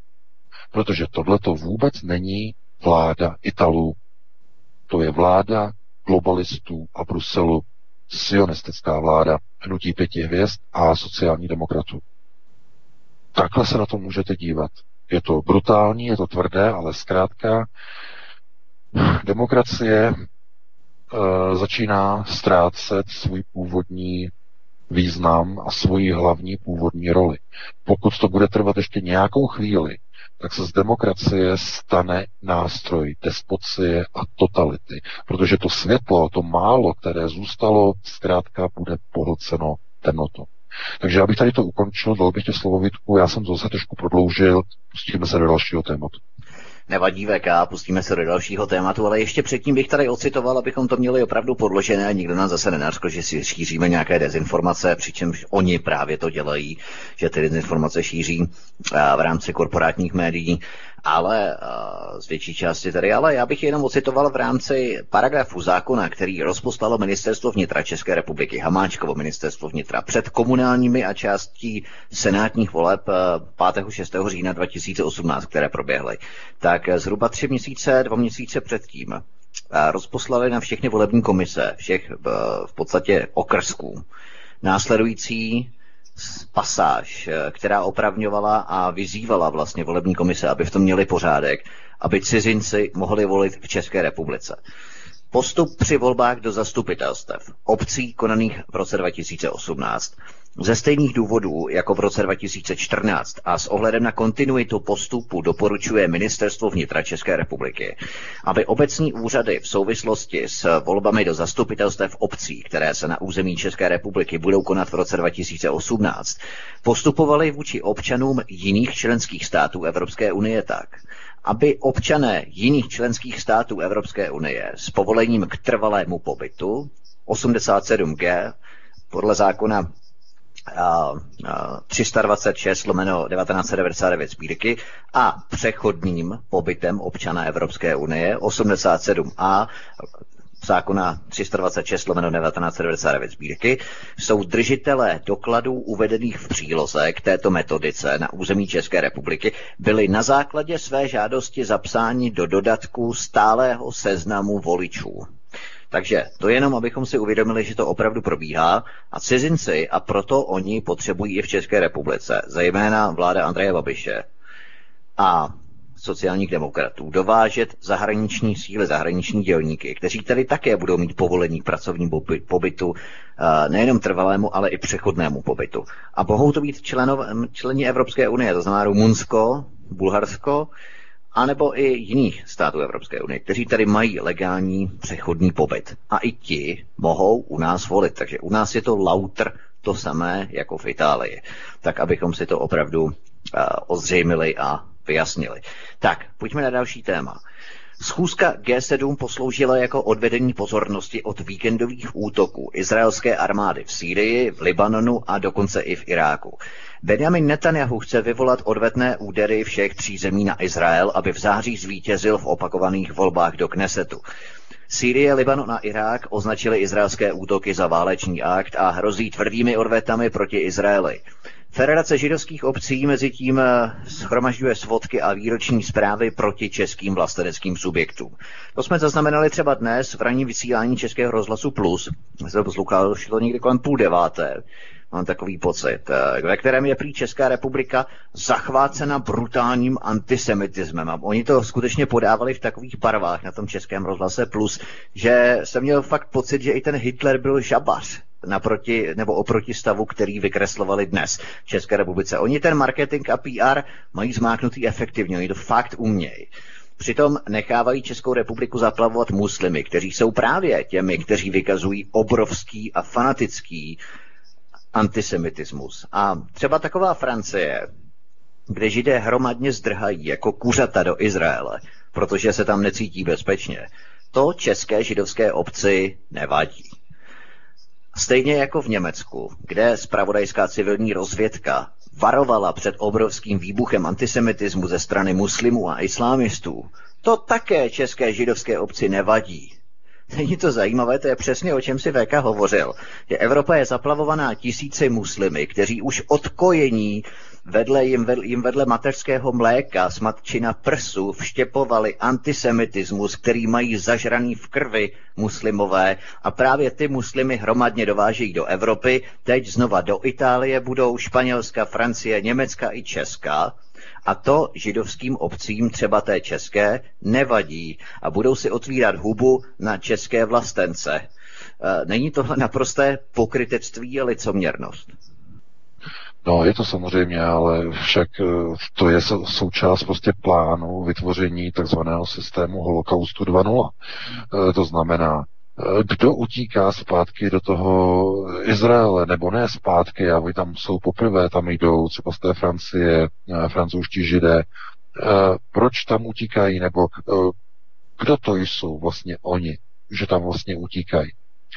No, jestliže někdo žije, já nevím, někde ve nějaké francouzské obci židovské a žije tam, já nevím, já nevím, 50, 70, 100, 200 let a podobně, no tak to mají vytvořenou nějakou svoji židovskou komunitu a e, pokud tam, já nevím, mají nějaké prostě jakoby ukotvení vnitřní, místní a vycházejí tam, nebo vycházeli tam s někým dobře, což jako já neříkám, e, jako že není možné, je to co mě možné, dovedu si to představit, Eh, tak eh, oni najednou vidí, že místo těch starých původních francouzů, se kterými vycházeli dobře, ti židé, v těch, řekněme, malých francouzských městech, tak jsou tam najednou militantní arabové, no ale s těma už zkrátka vyžívat v dobrém nemůžou.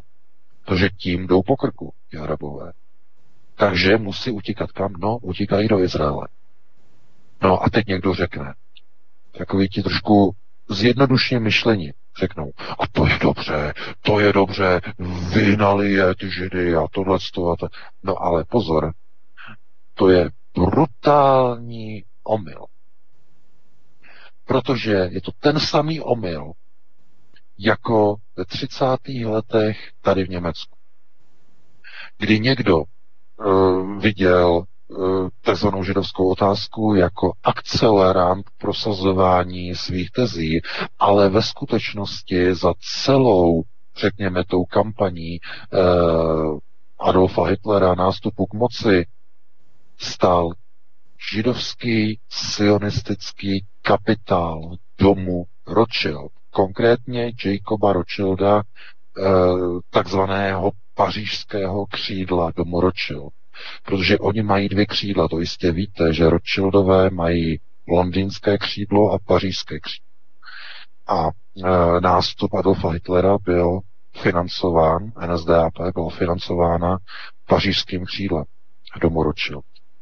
Takže proč někdo teď like, že jo, který se v tom nevyzná, řekne, no ale pozor, to, to, to nedává smysl, to je nějaká, to je něco divného, tomu nerozumím, jako proč by židé jako financovali Adolfa Hitlera. No, protože jsme znovu u toho.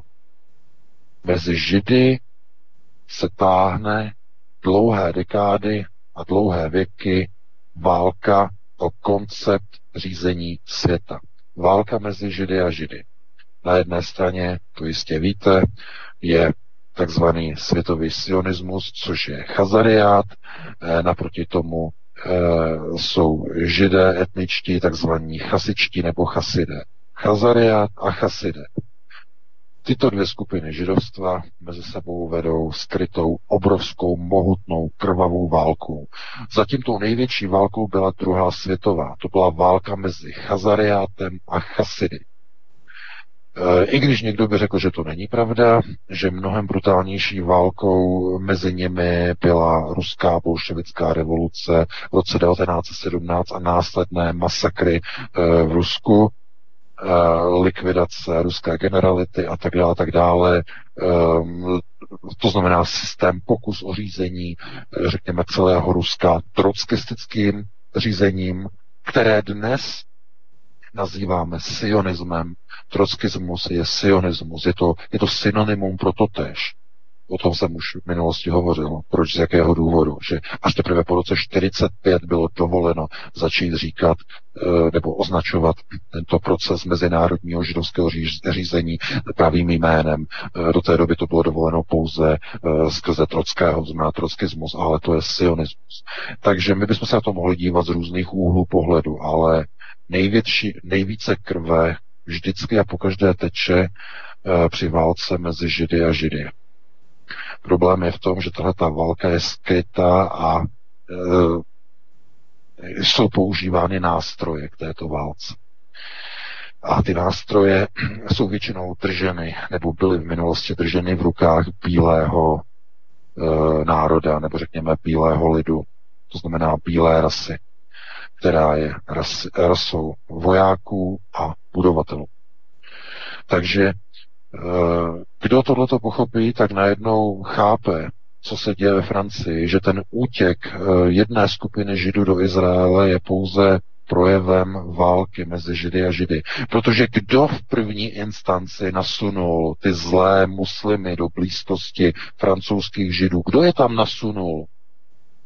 To byli nějací francouzští osvícení politici? Ne neziskovky a vlády, skorumpované francouzské vlády, které jsou placeny z židovských sionistických zdrojů, především z okruhu domu Rothschild. Konec konců, kdo je dnes prezidentem ve Francii? Emmanuel Macron, bývalý makléř pařížského křídla banky Rothschild. Tím je to dané, tím to máte vysvětlené. Takže pokud tohle to pochopíte, pokud pochopíte válku mezi Židy a Židy, tak zjistíte, že kdokoliv se dostane do soukolí této války a rozhodne se v naivní důvěře připojit na kteroukoliv z těchto bojujících stran, tak je ztracen. Stává se totiž nástrojem jedné bojující strany židů a ten nástroj je zbytný. Bude použit a bude opotřeben, bude upotřeben a nakonec zahozen.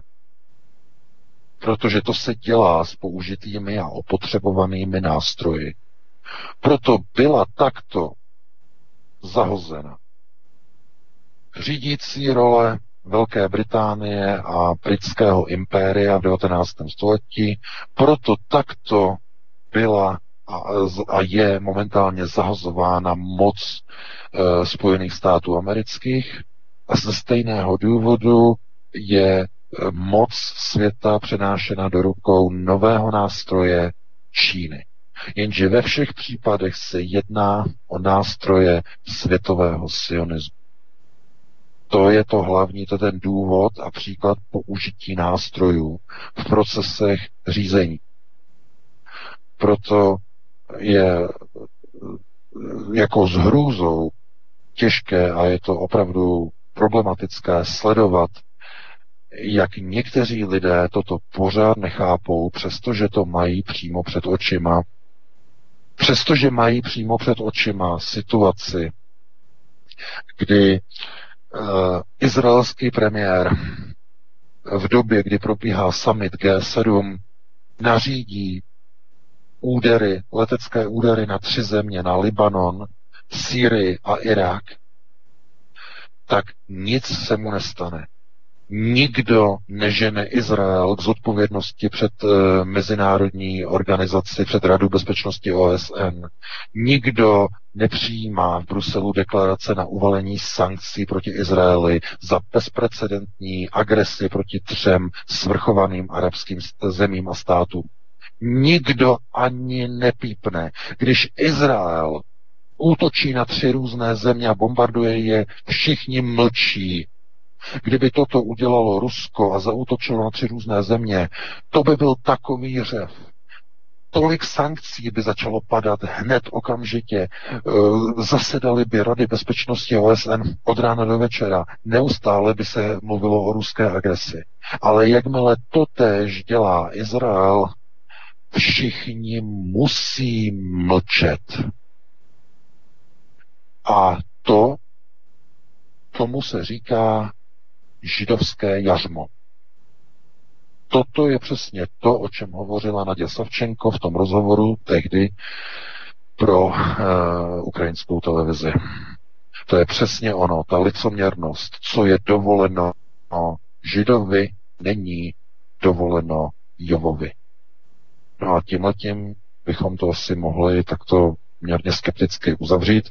Máme 21 02. Vítku, já ti předávám slovo, dáme si jednu písničku a eh, hned bychom se potom pustili do telefonických dotazů. Co říkáš? Ano, určitě VK, přesně tak. Takže Martine, zahrajeme si písničku. Já jenom připomenu, že posloucháte páteční vysílání svobodného vysílače s šéfem, šéf-redaktorem alternativního zpravodajského portálu Aeronet.cz panem VK. My si zahrajeme písničku a potom už nastane čas pro vaše dotazy, milí posluchači. Takže si žhavte vaše mobilní telefony, chytré mobilní telefony, já jste chytřejší než ty mobilní telefony, ale uh, snad vás tedy nepředčí, protože my si ukládáme naší paměť do těch chytrých telefonů, abychom se nemuseli nic pamatovat, což je také chyba. Takže možná vám vaše chytré telefony napoví, jaký dotaz máte třeba položit. Doufejme, že ne. Že tak daleko tak, zase tak, ta moderní technologie nesahá. Takže Martine, dáme si písničku a budeme to, ano, necelé čtyři minutky. Aha, dámy a pánové, já vás vítám tedy ve třetí hodině, v hodině vašich telefonických dotazů. Vítek a VK by už měli být na chystání, takže se zeptám, jestli tak jest. Ano, jsme u strojů a připraveni u soustruhu. ano. Přesně, přesně tak, přesně tak. Výborně, hele, už máme telefon, čtyřikrát zvonil během pauzy, takže jdeme na to. Svobodný vysílač, dobrý večer.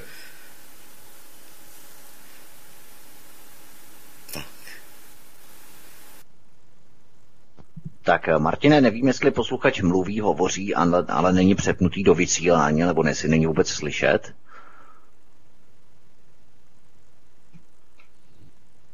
Martina, Tak eh, VK, my se slyšíme? No, já tě slyším Já tě taky slyším, akorát, že Martin nevím, jestli přepl ten telefon do vysílání, protože on třeba mluví do rádia a my do něj jdeme nebo nejdeme, já nevím, jak to všechno je.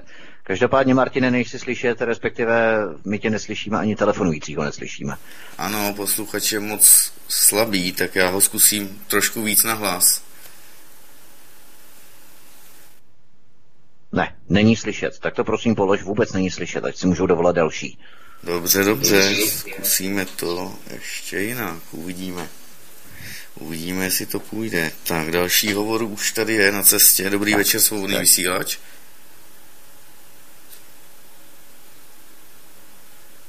Tak vůbec nic není slyšet zase opět.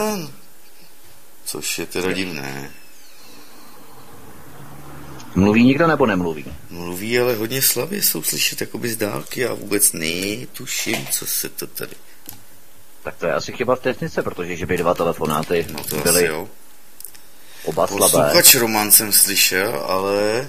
Ne. Protože my nic neslyšíme třeba, jo, tak uh, Nevím. Každopádně zkusíme, než to Martin vyřeší, ty technické záležitosti, eh, že bychom třeba načali další téma mezi tím, abychom zaplnili hluché místo. Nebo dovolal se nikdo opět? No, stále je tam Roman. Zkusím teď. No, Romane. Děsně špatně. Tak mě tady něco apruje. Aha. Děsně Takže... špatně a nevím, co se děje tak uh, něco možná na mixážním pultu, že by se tam hmm, třeba... Ale nevím, co teda teď v tom případě. A nebo problém s kabely. Uh, každopádně do vysílání i nám tady kolegové píšou, že není vůbec nic slyšet do vysílání. Mm, mm, tak to nevím, tak to je v Skypeu taky nic neslyšíme. No, tak uh, každopádně zkusíme další téma mezi tím. Velká Británie zvažuje zákaz osobního vlastnictví automobilů, protože propočty ukazují, že se nepodaří do roku 2050 dosáhnout tzv. uhlíkové neutrality. Parlamentní komise navrhuje britské vládě zakázat v roce 2035 všechna auta se spalovacími motory, včetně hybridů. Ale to prý nestačí. Uhlíkovou stopu zanechávají i elektromobily, protože elektřinu musí někdo vyrobit a výroba elektromobilů zanechává také obrovskou uhlíkovou stopu. Jedním řešením prý je sdílená ekonomika. Zákaz osobního vlastnictví automobilů. Tak tohle jsou opravdu neskutečné zprávy. VK předbíhá v globálním gretenismu a řekněme debilismu Velká Británie už i Německo, které se zdálo být dosud v této, řekněme, degenerativní klimatické politice jaksi nejdál v úvozovkách.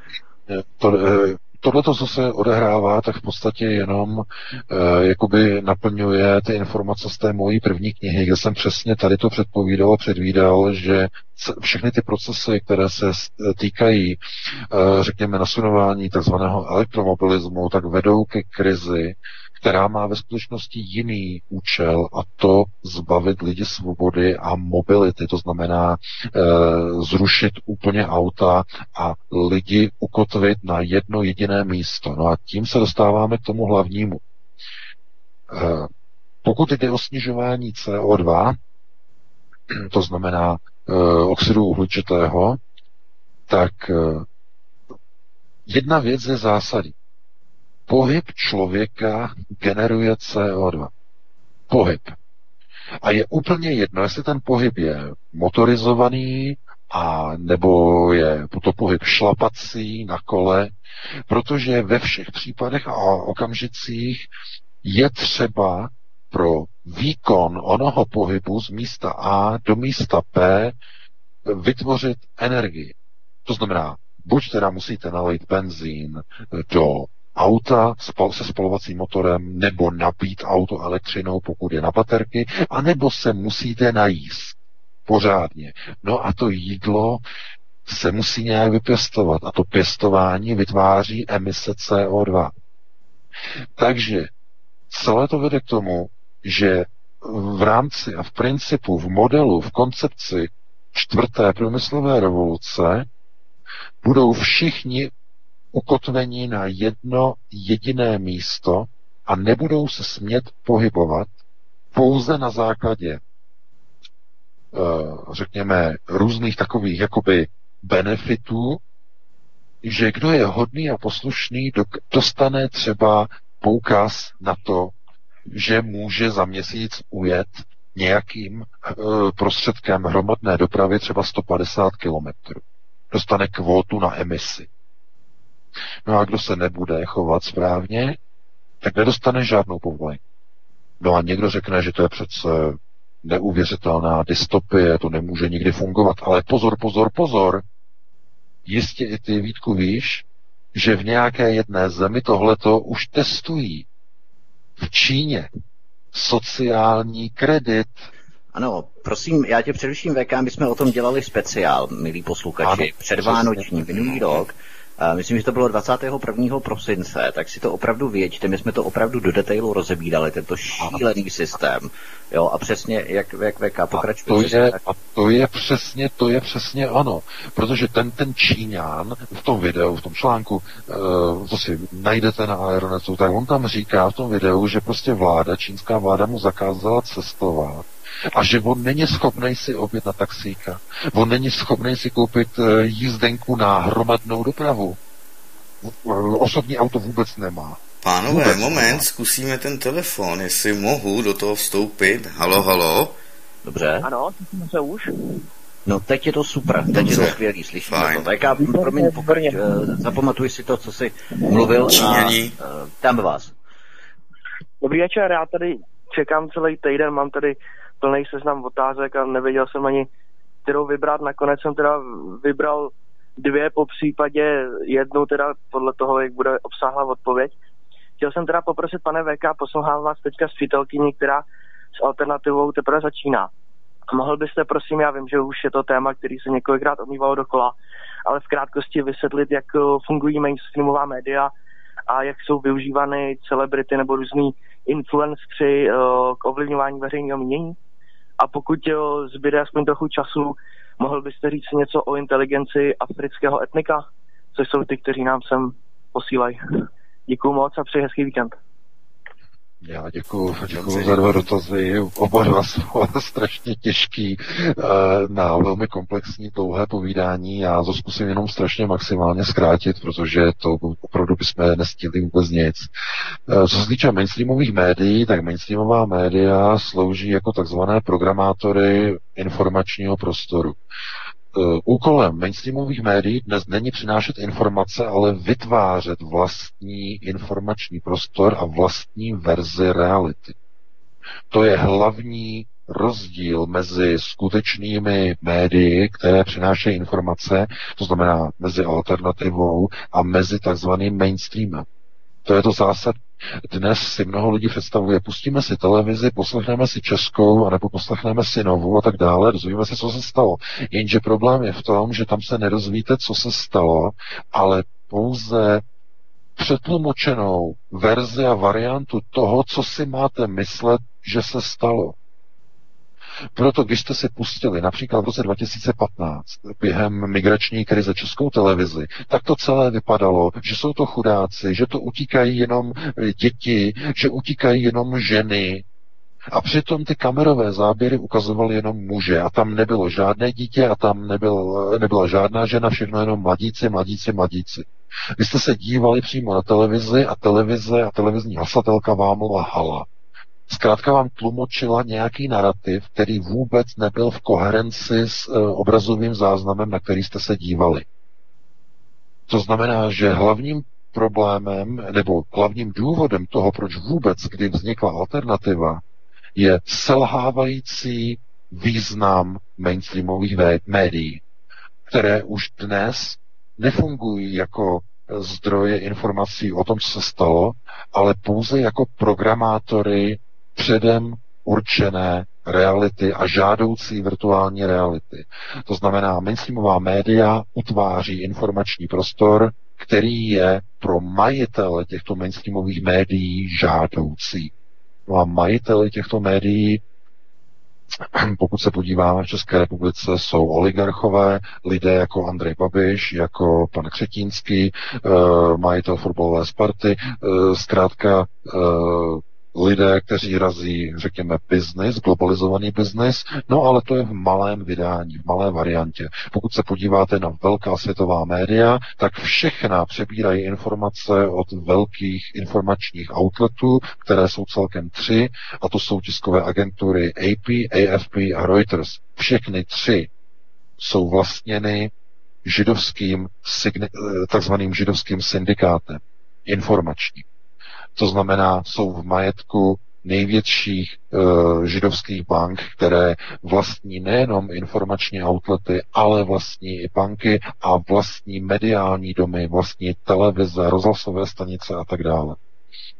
To znamená, že alternativa, úlohou alternativy je nahradit spravodajství mainstreamových médií, které už neplní informační a spravodajskou hodnotu, ale plní úlohu propagandistickou. To je ten hlavní rozdíl. No a co se týče toho druhého dotazu, uh, na který jsem mezi tím zapomněl, Vítku. Máš štěstí, že si ho pamatuju. Já bych na to většinou Máme ještě zapomněl. hovor. Ale eh, než budeme mít další hovor inteligence Afričanů. No, inteligence Afričanů. Několikrát jsem o tom psal, já jsem se tady tím jako hodně zabýval, tak určitě vidíte, že e, vývoj tzv. civilizace vám dává nějaké příklady. Kdo je nejrozvinutější e, v, řekněme, v otázkách vývoje na planetě? No je to bílá civilizace.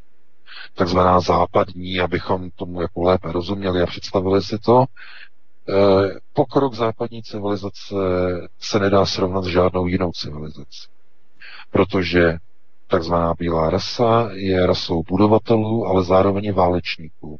Proto západní rasa měla nejvíce válek v historii. No ale, abychom eh, to vysvětlili úplně komplexně, tak řídícím národem je národ židů.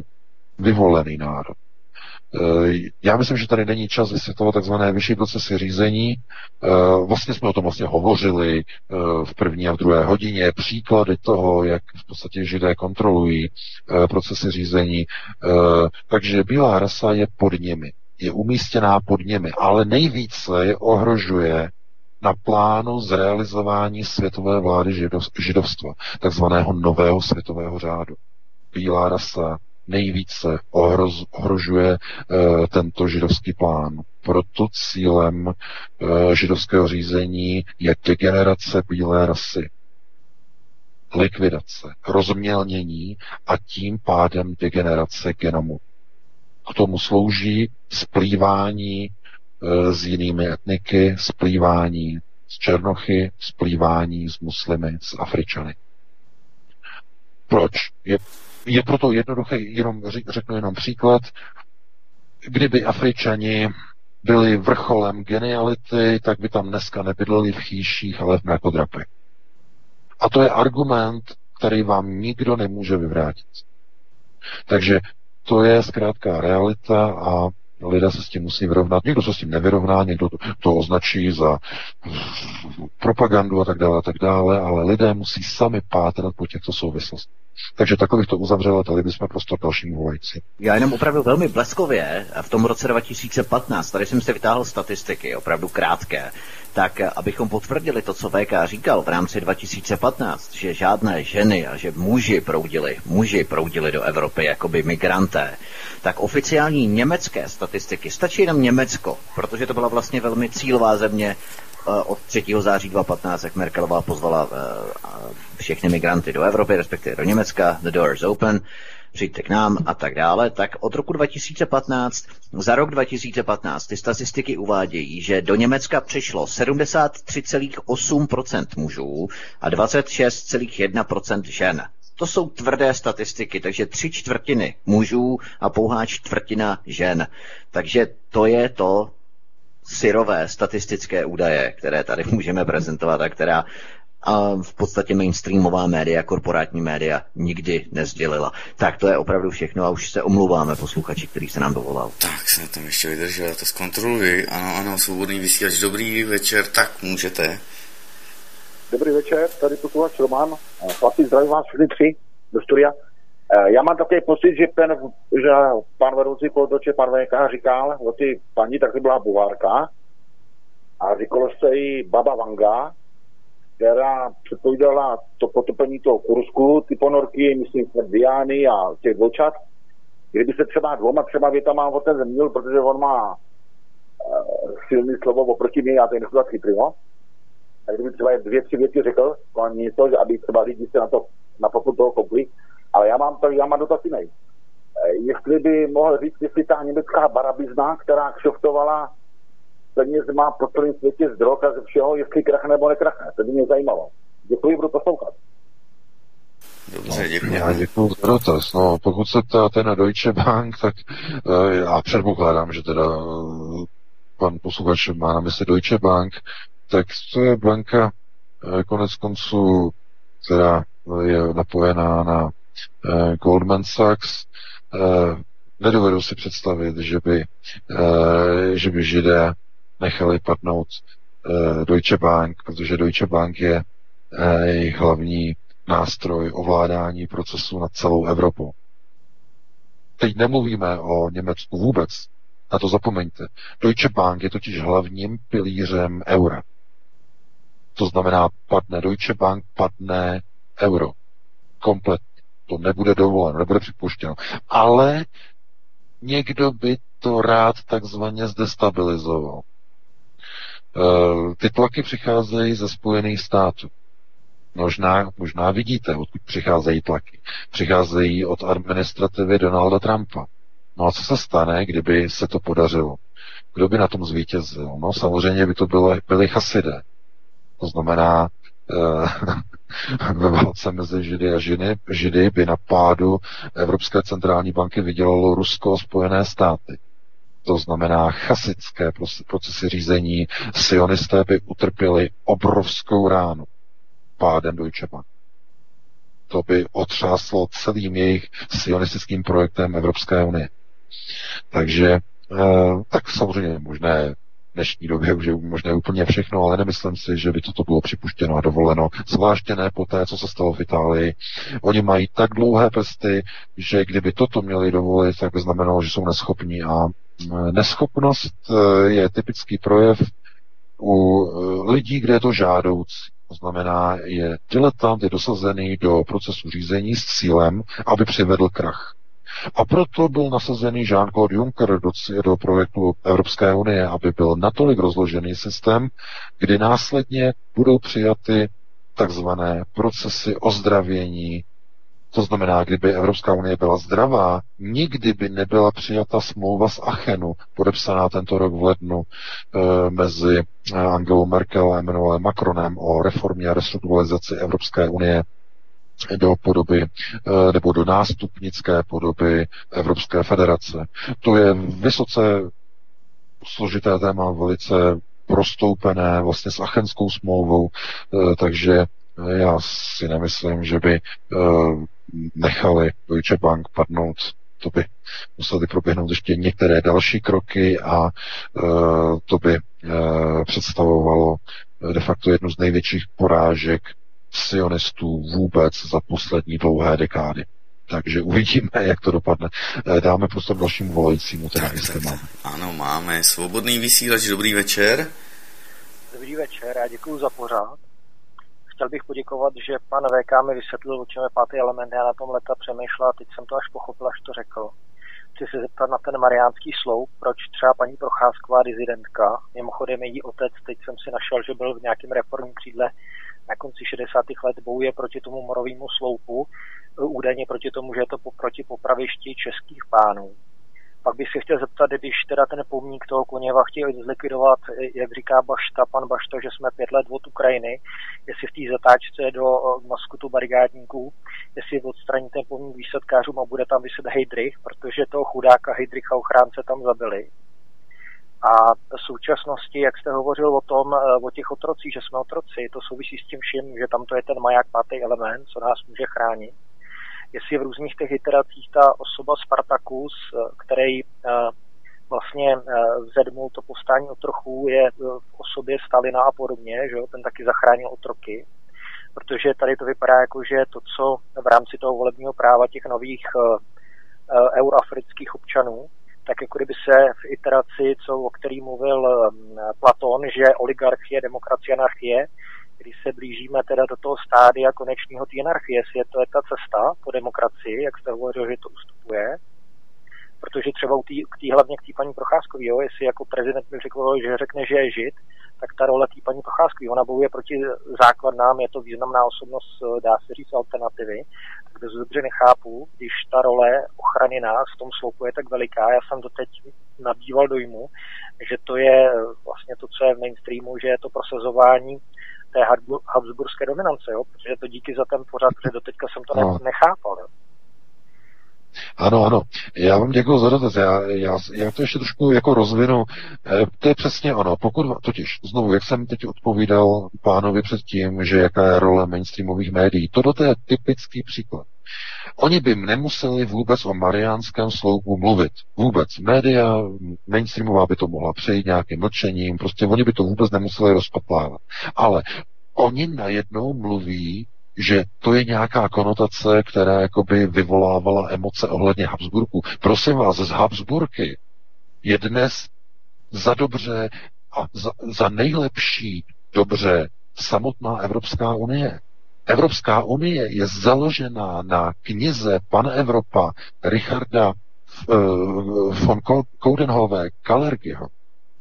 A jedním z největších zastánců takzvané Pan Evropy je, nebo tedy byl, Otto von Habsburg. To znamená, a on se setkal s Petrem Fialou, s šéfem ODS v 90. letech.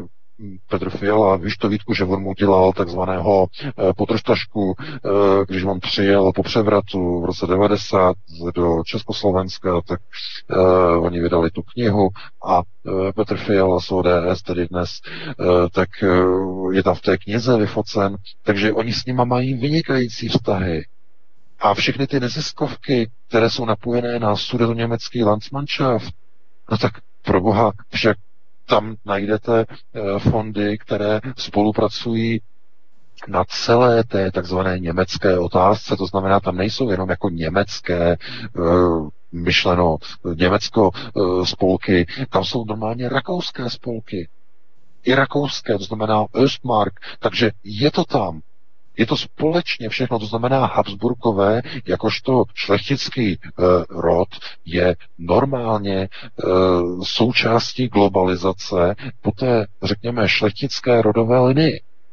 Proč oni by pro Boha, a teď to je otázka jenom řečnická, nechci, aby na někdo odpovídal, ale proč by pro Boha v dnešní době, když proběhly církevní restituce, měl někdo mít něco proti Habsburkům, jejichž potomci dostávají v České republice restituce. A budou dostávat restituce. Proč by někdo byl proti Habsburkům? Někdo z radních na magistrátu pro Boha, z těch, kteří jsou jedna ruka, se sudeťáky, že by měli něco proti Habsburkům. Vždyť to je chucpe, to je nehorázná drzost. To není pravda. To je výmysl, to je záminka jim vadí úplně jiná funkce. Ten, uh, a pozor, on to nebyl morový slob, oni to, ano, sice byl teda jako v roce 1700, myslím 60, uh, eh, byla morová rána v Praze, uh, takže ano, tam se chodili modlit Pražané jako tomu, ale původní role, pozor, pozor, Mariánský sloup nebyl postavený v roce 1650 jako morový sloup i když mariánské sloupy byly ve většině případů v celé Evropě stavěny jako památka na e, morovou ránu. To je pravda samozřejmě, ale ne v případě staroměstského mariánského sloupu. Pozor, pozor, pozor. Ten vznikl jako svátost, oslava Boha, Boží, oslava respektive Pany Marie, za to, že ochránila staré město před Vintiškréce, e, teda před generálem švédské armády. Takže eh, a byl vysvěcen a to byl zářič. Jeden z největších zářičů v Evropě. Proto, a oni ho postavili kde? Na starém městě. Na židovském starém městě. Na staroměstské náměstí. Tam. Náměstí, které patřilo od jak živa židům. Na židovském starém městě. nepatří českému národu staroměstské náměstí. Eh, českému národu, pozor, pozor, pozor, tohle je důležité a to musíme teď zdůraznit a podtrhnout. Eh, českým národním náměstím je Václavské náměstí v Praze. Václavské, ne staroměstské. Staroměstské je centrem světového židovstva. To, to je přímo pod náměstím v obrovské hloubce leží Mahrál. Rána Mahrál a černé, zdroj černého slunce Herešav.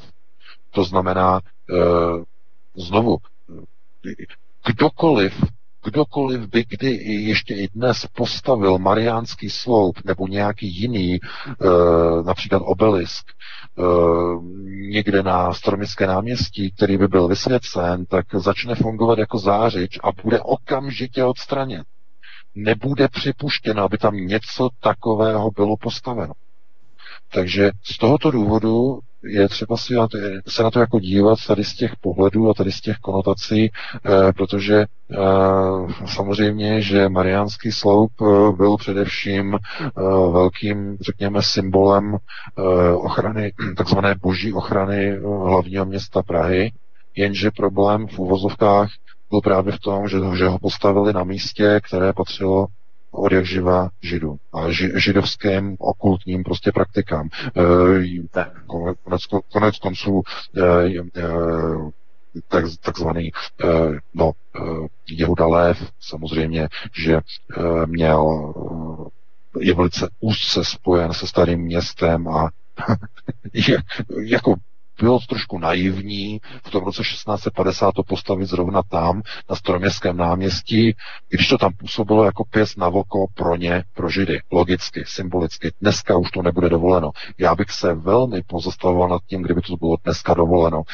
Ehm, radši se nechají... hrozně dlouho hovor, jo? Já vím, já jenom, já jenom chci říct, že posluchači pokládají strašně těžké dotazy a já je musím prostě vysvětlit, aby to lidé pochopili, protože nemám čas odpovídat v e-mailových dotazech. Mně přicházejí tisíce e-mailů každý den, většinu z nich nemůžu číst, nemám na to čas. Píšu ještě knížku, už, mi ne, už nevím, kde mi hlava stojí. A e, takže potřebuju vysvětlit souvislosti. Kdyby lidé dávali jednoduché dotazy typu, e, co říkáte na dnešní počasí, to by bylo tak skvělé, já bych mohl říct, no stojí to za prd, a nebo jinak, ale e, chápete, to by byly jednoduché dotazy. Lidi začnou se ptát na složité dotazy a na to jsou jenom složité otázky, teda jenom složité odpovědi. Takže já se omlouvám za to zdržování, ale hned pustíme, do, do, do hned teď pouštíme Jasně. do vysílání dalšího vojíc. Ale třeba s tím marianským sloupem to v podstatě dvě třetiny toho řekl, co už si řekl jakoby v tu druhou nebo první hodinu, jo, že to jako si jenom opakoval v podstatě, to šlo klidně zkrátit, si myslím, jo, klidně, jako můžeš klidně i zkrátit. Dobře, jako dobře, máme hovor, verze. tak, zo Slovenska, dobrý večer, omlouváme se, můžete, halo, halo. Dobrý večer, dobrý večer, posluchačka Iveta. Uh, pán Bekán, takže je Akú reč by sa malým deťom vzhľadom na tie situácie, ktoré ste dnes hovorili, je to čínština. Druhá otázočka by som chcela, vy ste spomínali, že singularita sa odvíja od energetického výkonu Slnka.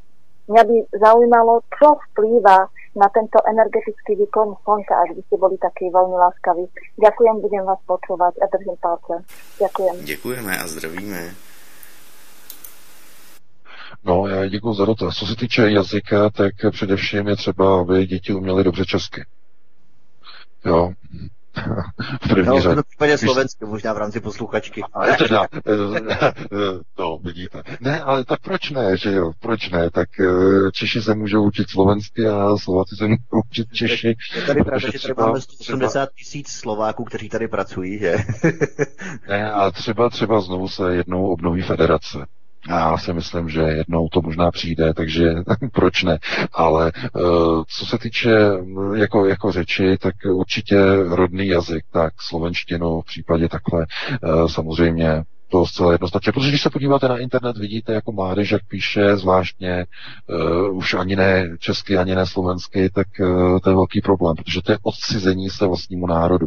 No a co se týče jasně, kdyby to bylo jako cizích jazyků, uh, no cizí jazyky, to je, co bude v budoucnu uh, vsadit na to, aby prostě se dokázali nějakým způsobem orientovat v dnešním světě, který je anglofoní, za dalších 50 let už to může být jinak. To znamená, dnešní děti, když se budou učit ještě anglicky, je to v pořádku, ale řekněme za dalších 30-40 let už eh, se bude spíš doporučovat jiný jazyk. Eh, může to být čínština jednoznačně, to man, tedy mandarínština, předpokládám. Eh, některé, některé jiné jazyky, může to být i arabština. Bohužel. Arabština. A to jako říkám, eh, jako bych říkal radši, že ne, ale pokud se nezmění procesy řízení, pokud to bude dopadat tak, jak to dopadá v téhle chvíli, tak eh, Evropa se arabizaci a islamizaci zkrátka nevyhne díky politikům, kteří jsou voleni, kteří jsou uh, přeprogramovanými novovoliči, dosazováni do různých starostenských funkcí, jako vidíme teď na Praze 6. To je zkrátka varování, to je zdvižený ukazováček, eh, který se brzy může změnit na, zdvižený, na zdvižený prostředníček. A ten rozdíl, jestli je to ukazováč nebo prostředníček, někdy e, mezi tím stojí období třeba, já nevím, jenom tří, čtyř nebo pěti let tak dlouho to trvá, než se z toho ukazováčku stane prostředníček. To znamená, v nějaké chvíli už vidíte, že je takzvaně hotovo. A nezbývá vám nic jiného, než zvednout prostředníček a říct, já na vás a tak dále. Ale to už je potom konec. To je hotovo. No, eh, jak říkám, rodný jazyk v první fázi, ve druhé fázi angličtina v dnešní době jednoznačně, v budoucnu čertví. Takže asi takhle bych to uzavřel. Dobře, dobře. Máme další hovor z Velké Británie, takže já zdravím a vítám. Dobrý večer. Eh, dobrý večer, zdravím vás všechny. Eh, prosím, jestli pan Vypala má nějaké nové informace ohledně Brexitu. Moc děkuji a ještě jednou zdravím. Budu poslouchat. Dobře, děkujeme. Tak, Brexit téma. Já děkuji za dotaz. No samozřejmě tak se zjistili určitě nebo zaregistrovali, že premiér eh, Boris Johnson požádal britskou královnu, aby takzvaně vyvolala eh, parlamentní prázdniny, takzvaný recess, eh, a to je jenom kvůli tomu, aby zkrátka zkrátil zasedání parlamentu a aby parlament neměl čas před koncem října, před 31. říjnem, aby neměl čas na schválení nějakých zákonů, které by zakázaly vládě Borise Johnsona vystoupit z Evropské unie bez schválené dohody. Uh, Boris Johnson chce vystoupit za každou cenu 31. i kdyby to mělo být bez dohody. A poslanci tomu nechtějí jako přistoupit. Uh, teď začínají obrovské protesty v Británii. I parlament, v podstatě část parlamentu podala podnět k soudu. Tento v podstatě nikam neposunul, soud to nechce zakázat, to znamená, ta přestávka Uh, jakoby má nějakým způsobem trvat vlastně od 14. září nebo do 14. září má trvat a poslanci nebudou mít dostatek času projednat nějaké zákony, jenže já se obávám, že i kdyby tady ta přestávka nebyla, tak těch 14 dní té přestávky, buďme upřímní, nemění vůbec nic. Proč? Protože poslanci dámy a pánové, nebyli schopni se dohodnout na nějaké formě dohody e, o Brexitu za poslední celé tři roky. To znamená, jestli budou mít teď 14 dní přestávku, nebo nebudou, nehraje naprosto žádnou roli. To je jakoby úplně bezpředmětný o tom hovořit. Ale je to samozřejmě politické téma v Británii, takže budeme to sledovat. Dáme prostor k dalšímu volajícím. Tak, tak, tak, spoza oceánu, zdravíme do Kalifornie, jestli mě informuje mobil správně. Dobrý večer, svobodný vysílač. Dobrý večer, posluchačka z Arizony.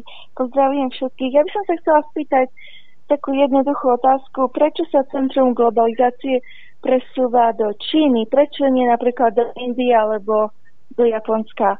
A keď sa môžem ešte druhú otázku, uh, za vedením Google ten Tim Cook, čo je jeho ako hlavný boss, Apple, tak nezdá sa mi, že on by bol, že by on bol tým bosom skutočným. Tak to je všetko. Ďakujem. No, děkuji za dotaz, no. Já jenom, eh, jenom opravím paní nebo slečnou posluchačku, že eh, Tim Cook je šéfem Apple, nikoli v Google, takže to asi jenom eh, takové přeřeknutí. Co se týče tohodle eh, přesunování systému řízení ze Spojených států do Číny, to je úplně to samé, co jsem teď před nebo ve druhé hodině našeho povídání vysvětloval o takzvaných pověřencích světového sionismu k řízení a k nástrojizaci. Můžu říkat nástrojizace, to znamená, někdo se stává nástrojem eh, k řízení světa. Eh, Dříve to bylo britské impérium, to skončilo, bylo nahrazeno spojenými státy, spojené státy končí, začíná Čína. Eh, Proč dochází k tomuhle střídání?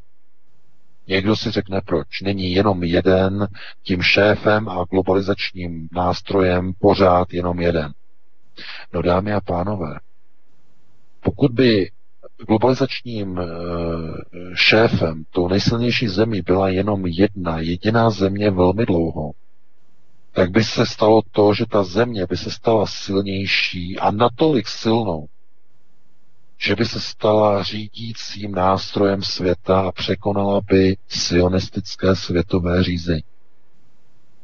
Je to stejné, jako když strom roste a moc roste a moc roste a vyrostl by až moc vysoko. A protože Spojené státy rostly a rostly po druhé světové válce, rostly a rostly a síla sílila a pořád a pořád a pořád, tak najednou se zjistilo, že Spojené státy začínají razit nějakou úplně svoji vlastní globální politiku.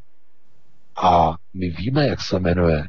Ta globální americká politika se jmenuje Pax Americana. A ta nemá nic společného eh, s původní tezí a koncepcí nového světového řádu podle eh, systému takzvaného světového sionismu. Znamená, že židé mají řídit. Eh, Ne, ne, ne, ne, Pax Americana je projektem amerických neokonů. A pokud bychom mluvili, kdo jsou to neokoni, no neokoni jsou americké národní elity, nikoli v globalisté. Ale to neznamená, že nebudou prosazovat globalistické systémy řízení, zejména co, co se týká e, ozbrojené moci a především obchodu. Proto američtí neokoni nabízejí České republice vrtulníky, Slovákům stíhačky, všechno na biznesové globalistické úrovni. Ale ve skutečnosti to není globalizovaný trh, to není součást globalizace, je to prodej od amerických národních elit, od neokonů směrem ke svým vazalům. Takže sionisté potřebují nového nástrojaře, nový nástroj prosazování své sionistické agendy, který není tak ještě silný mocensky, no a tím je, nebo tím má být Čína. Proč? Čína je stále velice chudá, je tam obrovský prostor pro ekonomický růst, protože většina Číňanů žije pod hranicí chudoby. Přestože se tam hodně jako to všechno zmáhá, je tam obrovský prostor pro ekonomický růst. Ve Spojených státech už ne. Tam už prostor není pro ekonomický růst pro ten neomezený, ten sionistický. Takže z tohoto důvodu oni systém řízení při nás šejí do Číny. Jak dlouho to tam vydrží? No, zhruba 50 až 70 let. Bude Čína v té světové dominanci po té, co převezme veškerou moc u Spojených států. V nějaké chvíli ale taktéž Čína skončí. A sionisté si najdou zase znovu jiný uh, silový nástroj. To může být někdo jiný. A víte, kdo to může být? Může to být Indie, která roste neuvěřitelným tempem. Za 30 let bude konkurovat Číně. Centrum řízení přesune se do Indie. A tak dále. Takže ta, to je jenom přiblížení toho, jak fungují vyšší procesy řízení. To znamená, že židé nikdy neberou zbraní do ruky, vždycky nechají za to, nechají proces řízení na někom jiném, kdo si zašpiní ruce. Na americké armádě, na britské armádě, na nacistické armádě Wehrmachtu nebo na jiné armádě, jakékoliv armádě, na čínské armádě. Nikdy, nikdy se nesnaží jít do přímého střetu se silným nepřítelem, eh, protože to oni nedělají. Oni vždycky mají někoho, kdo to udělá za ně.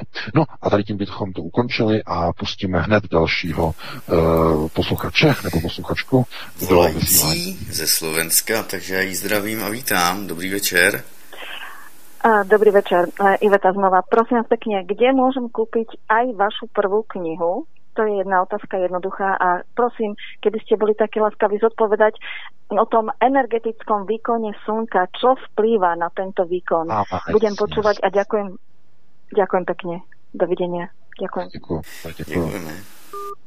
No, co se týče té knihy, tak to je jednoduché. Já vím, že lidé se pořád tají. Já nevím, jestli je to tak těžké to najít, ale je to na Aeronetu u každého článku vpravo banner Human Ex Machina.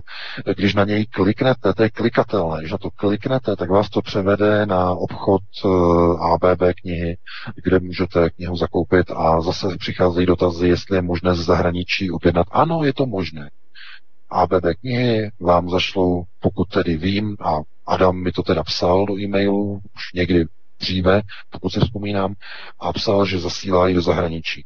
Minimálně, jo.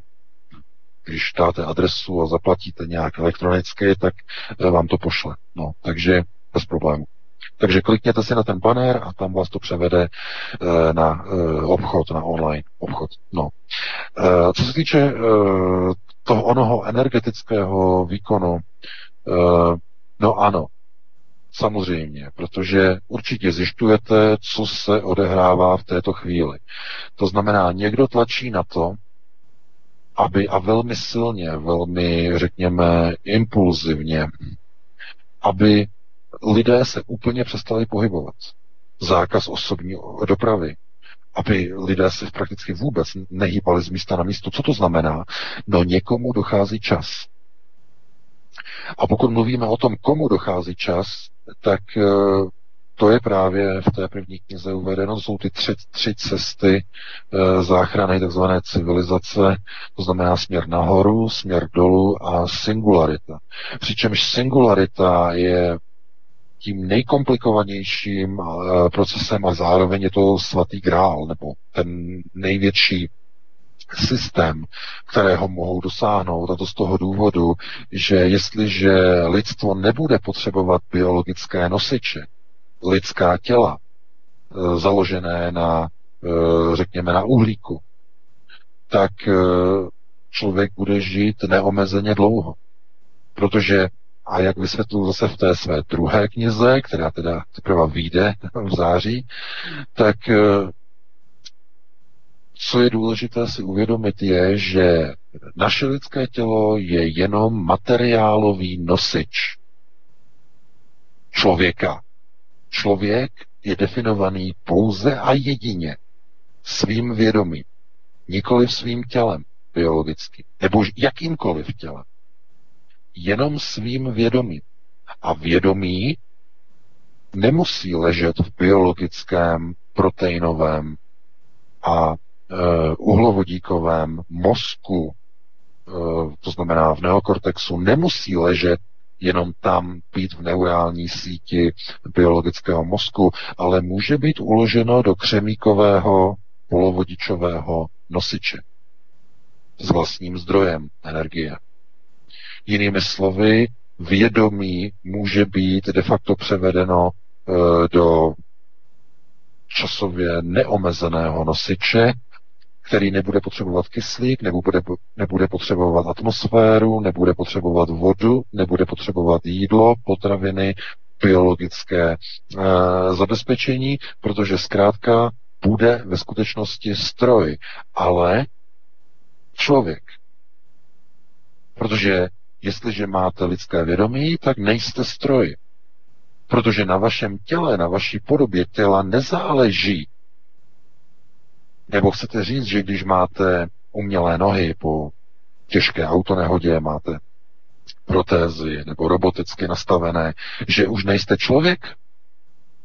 To přece není pravda. A když vám nahradí i ruce za mechanické, nebo můžeme říkat bionické, tak jste pořád člověk. I kdyby vám celý trup a srdce a všechno vyměnili za umělé, no tak pořád jste člověk. No a kdyby vám odstranili hlavu, ale mozek zanechali, vědomí, no tak jste pořád ještě člověk. No a chce snad někdo říct, že by člověk přestal být člověkem, když jeho vědomí opustí e, biologický mozek? Rozhodně ne. Člověk je tvořen vědomím. To znamená, to je ta informace v neurálním poli. No a z toho vyplývá e, skutečnost, že někomu e, z globalistů takzvaně dochází čas. To znamená, snaží se minimalizovat produkci CO2 na této planetě, a to i za cenu extrémních opatření, jako je e, likvidace osobního vlastnictví automobilismu. To znamená, někomu už takzvaně teče do bod, že se nestihnou tyto tři procesy lidského exodu realizovat včas. A to je velká zpráva. To je dost velmi znepokojující zpráva, protože ve chvíli, kdy Elon Musk uvažuje nad tím, že bude teramorfovat Mars jako planetu jadernými výbuchy, aby urychlil rozstávání ledovců, no tak to, dámy a pánové, to už vypadá, že někomu opravdu, ale opravdu dochází čas. To znamená, procesy se brutálně urychlují za cenu občanských svobod, volnosti pohybu a tak dále. Takže to by bylo na velké téma, nemáme čas, musíme prostě pustit dalšího volajícího do vysílání. Tak, tak, tak, jdeme na to. Svobodný vysílač, dobrý večer. Halo, halo. Amerika, ja, ja len dve krátke otázky. A čo si myslí pán VK ohľadom šanci kandidáta Joe Bidena, ktorý sa momentálne vyšplhal asi na ten top zhruba, a ja viem, že to je veľmi skoro, ale 30 percentami. A aké vidí jeho šance treba postaviť sa proti a Donaldovi Trumpovi. A potom začínajú sa objavovať v Amerike a a takisto zase vlastne Obamovci, tým, že vlastne bola manželka prezidenta Obamu predstavovaná jej kniha a vyťahujú sa ďalšie nejaké promo veci. A dokonca sa začínajú objavovať aj trička s nápisom Obama 2020. Tak a, aká je tam teoretická, ja viem, že to je zase veľmi skoro, ale šanca, že by sa oprašilo treba zmenu Obama a že by treba skandidovala v roku 2020, na čo vlastne ešte sú dva mesiace, aby to bolo oficiálne oznámené manželka prezidenta Obamu. Ďakujem, pozdravujem. Děkujeme. No, já děkuji za dotaz. Tohle to je, to je velký, no. E, jenom znovu se potvrzuje, ono Pěkinovské nejsou kádry. A tohle to je přesně ukázka toho, ty situace, když ty kádry opravdu nejsou.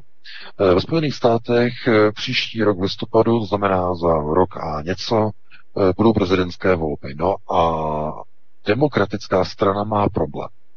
Oni nemají kandidáta, který by dokázal Donalda Trumpa porazit. Donald Trump je nenáviděný, eh, řekněme, těmi eh, levicujícími americkými voliči, takzvanými liberály. To znamená, to jako je jasné, ale on nepotřebuje oslovovat liberály. Donaldu Trumpovi stačí, že zůstane takový, jaký je, aby vyhrál znovu volby. A co je na tomto vtipné? On to ví moc dobře. Jemu stačí zůstat Donaldem Trumpem, aby vyhrál znovu volby. A co je o, to horší, že demokrati to vědí. Takže co oni dělají? No, když, jsou, když je zoufalá situace, přijímají se zoufalá rozhodnutí, takže oni chtějí vytáhnout starého koně nebo kobylu, e, zkusit nasadit e, Michelle Obamovou jako nového kandidáta demokratické strany, manželku bývalého prezidenta. Může to fungovat? Hm. To je otázka, protože američané fungují na dvě věci. Na naději a na změnu. To znamená, když jsou volby, tak američané volí buď naději, hope, anebo změnu, change. Jedno nebo druhé. Eh, když volili Donalda Trumpa, tak, vo, tak eh, to byla výjimka, oni volili obojí. Změna i naděje. A to je právě asi ta jedna z konkurenčních výhod Donalda Trumpa, protože v tomhle jako si myslím, že žádný jiný kandidát mu nemůže čelit. Jakýkoliv z jiných kandidátů bude nabízet buď jenom hope, anebo change, ale obojí velmi těžko. O žádném takovém kandidátovi nevím a konec konců ani Michelle Obama která je z toho tábora Change e, specificky, tak e, že by ona představovala ještě navíc pro někoho naději, to si opravdu nemyslím. Takže já to vidím tak, že Donald Trump bude znovu zvolen e, příští rok listopadu. Ano, to můžu už takhle říct dopředu, ale mám obavy, co bude potom Eh, všichni víte, eh, v roce 2024. Eh, to potom bude problém, protože tam, kdo přijde jako další jiný kandidát, to už potom je v oblacích, to je ve hvězdách. No, každopádně tohoto bychom tedy takhle jako uzavřeli a jestli ještě máme jednoho volajícího, máme 21.59, jestli bychom stihli. Mrkám, koukám, zatím nic nevidím. No tak v tom případě, pokud, pokud nikdo nevolá, tak... Ano, vědí, že se blíží, no, no, no. už nevolají. Je, hele, vy jste, za... vy jste vychválili, už to asi slyšíte, takže já to beru. No, Ale dáme, poslední, že jo? No dobře. Se odmáč, přemáč, zamáč. Svobodný vysílač, dobrý večer. Dobrý večer, slyšíme se dobře, doufám, že ano. ano. MPSM, mám, mám dotaz z jiného soudku, trošku konečně jsem si dovolal. Uh, informace a názory pana VK ohledně brazilského prezidenta, který se jmenuje Bolsonaro. Co si o něm spíš, co o něm ví a jakou má spojitost se současnou situací ohledně požáru. Přepínám. No, já děkuji za dotaz. No, pan prezident Bolsonaro je zkrátka v roli uh, jeho brazilského Andreje Babiše. Nemůžete ho klást na uh, nějaký piedestal jako nějakého národovce, ale pozor, není to ani člověk, který by byl oblíbencem starých kádrů. Možná sledujete, jak bojuje proti uh, takzvanému brazilskému neziskovému sektoru, kterému sebral dotace za to, že šli proti němu neziskovčíci v Brazílii. No, ale samozřejmě, že on je velkým koněm velkých podniků, velkých fabrik. Byl zvolen za pomoci uh, velkých uh, ekonomických firm a uh, pro mě je úplně stejnou osobou jako Andrej Babiš v České republice. To znamená, on je jeho brazilským Andrejem Babišem. Takhle jednoduše bychom to mohli uzavřít, zkrátit eh, a tím bychom to asi uzavřeli. Máme 22.01, eh, takže bychom to pro dnešek ukončili. Já bych se s vámi se všemi rozloučil, loučím se s tebou Vítku i s tebou Martine, se všemi posluchači a se všemi čtenáři. Uslyšíme se opět příští týden v pátek o 19 hodin a opět probereme aktuální témata z domova i ze světa. Já vám přeji krásný pěkný večer, krásný víkend a pro tuto chvíli krásnou dobrou noc. Já se také přidávám VK, moc děkuji za vysílání, zdravím tě, zdravím tebe taky Martine a zdravím naše posluchače čtenáře Aeronetu a jenom připomenu, prosím, přidávajte si odběry našich kanálů svobodného vysílače, i kde bude za chvíli umístěn pořad s panem VK. Potřebujeme opravdu impresy, znovu se dostat na ta čísla, která jsme ztratili díky tomu, že nám uh, represivní policejní složky sejbuly kanál svobodného vysílače s téměř 19 tisíci odběrateli. Takže prosím, přidávajte si nás, budeme velmi velmi rádi. Takže to by bylo všechno, já se s vámi loučím, nebudu to prodlužovat. Další studio už eh, jistě čeká na svůj čas, který přijde. Takže díky Martine, VK, milí posluchači, děkujeme vám za přízeň a zdravím všechny, mějte se krásně, přeju hezký víkend a příští pátek jsme tu znova. Tak, tak, tak. Jo, programový ředitel, dámy a pánové, samozřejmě. A nejlépe by bylo, kdyby všechna studia, všechny kanály, nejenom samozřejmě na tom serveru YouTube, který je asi největší, ale i na jiných, aby dostali jsme se na všechna ta krásná čísla, aby jsme 18 tisíci uh, mohli zase působit krát. Já nevím, kolik je teď aktivních, 10, 80 studií svobodného vysílače, to by bylo opravdu krásné. A jak se zase říká, teď nevím, který to řekl, myslím, že Pablo Picasso, ne, uskutečnit nebo skutečností se může stát vše, co si dokážeme představit. Takže pojďme si to představit, že svobodný vysílač takhle se vyšplhá a obejde tu strašnou cenzuru, která je. A samozřejmě dohledáme a pánové, nemyslete si, že na nás někdo z hůry nedohlíží, takže zdravíme pány a paní, ať už jsou z čehokoliv.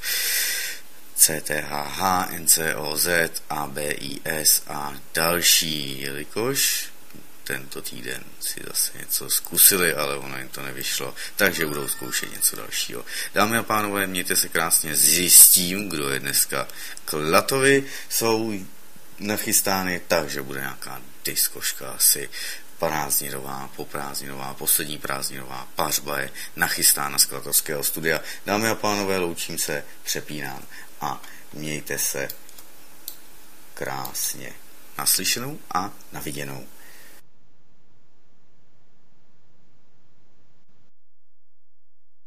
Vašich názorů a komentářů, ale také plnou zodpovědnost za jejich obsah. Svoboda a odpovědnost se nedají oddělit. Jedno podmiňuje druhé. Svobodný vysílač CS Prostor pro vás.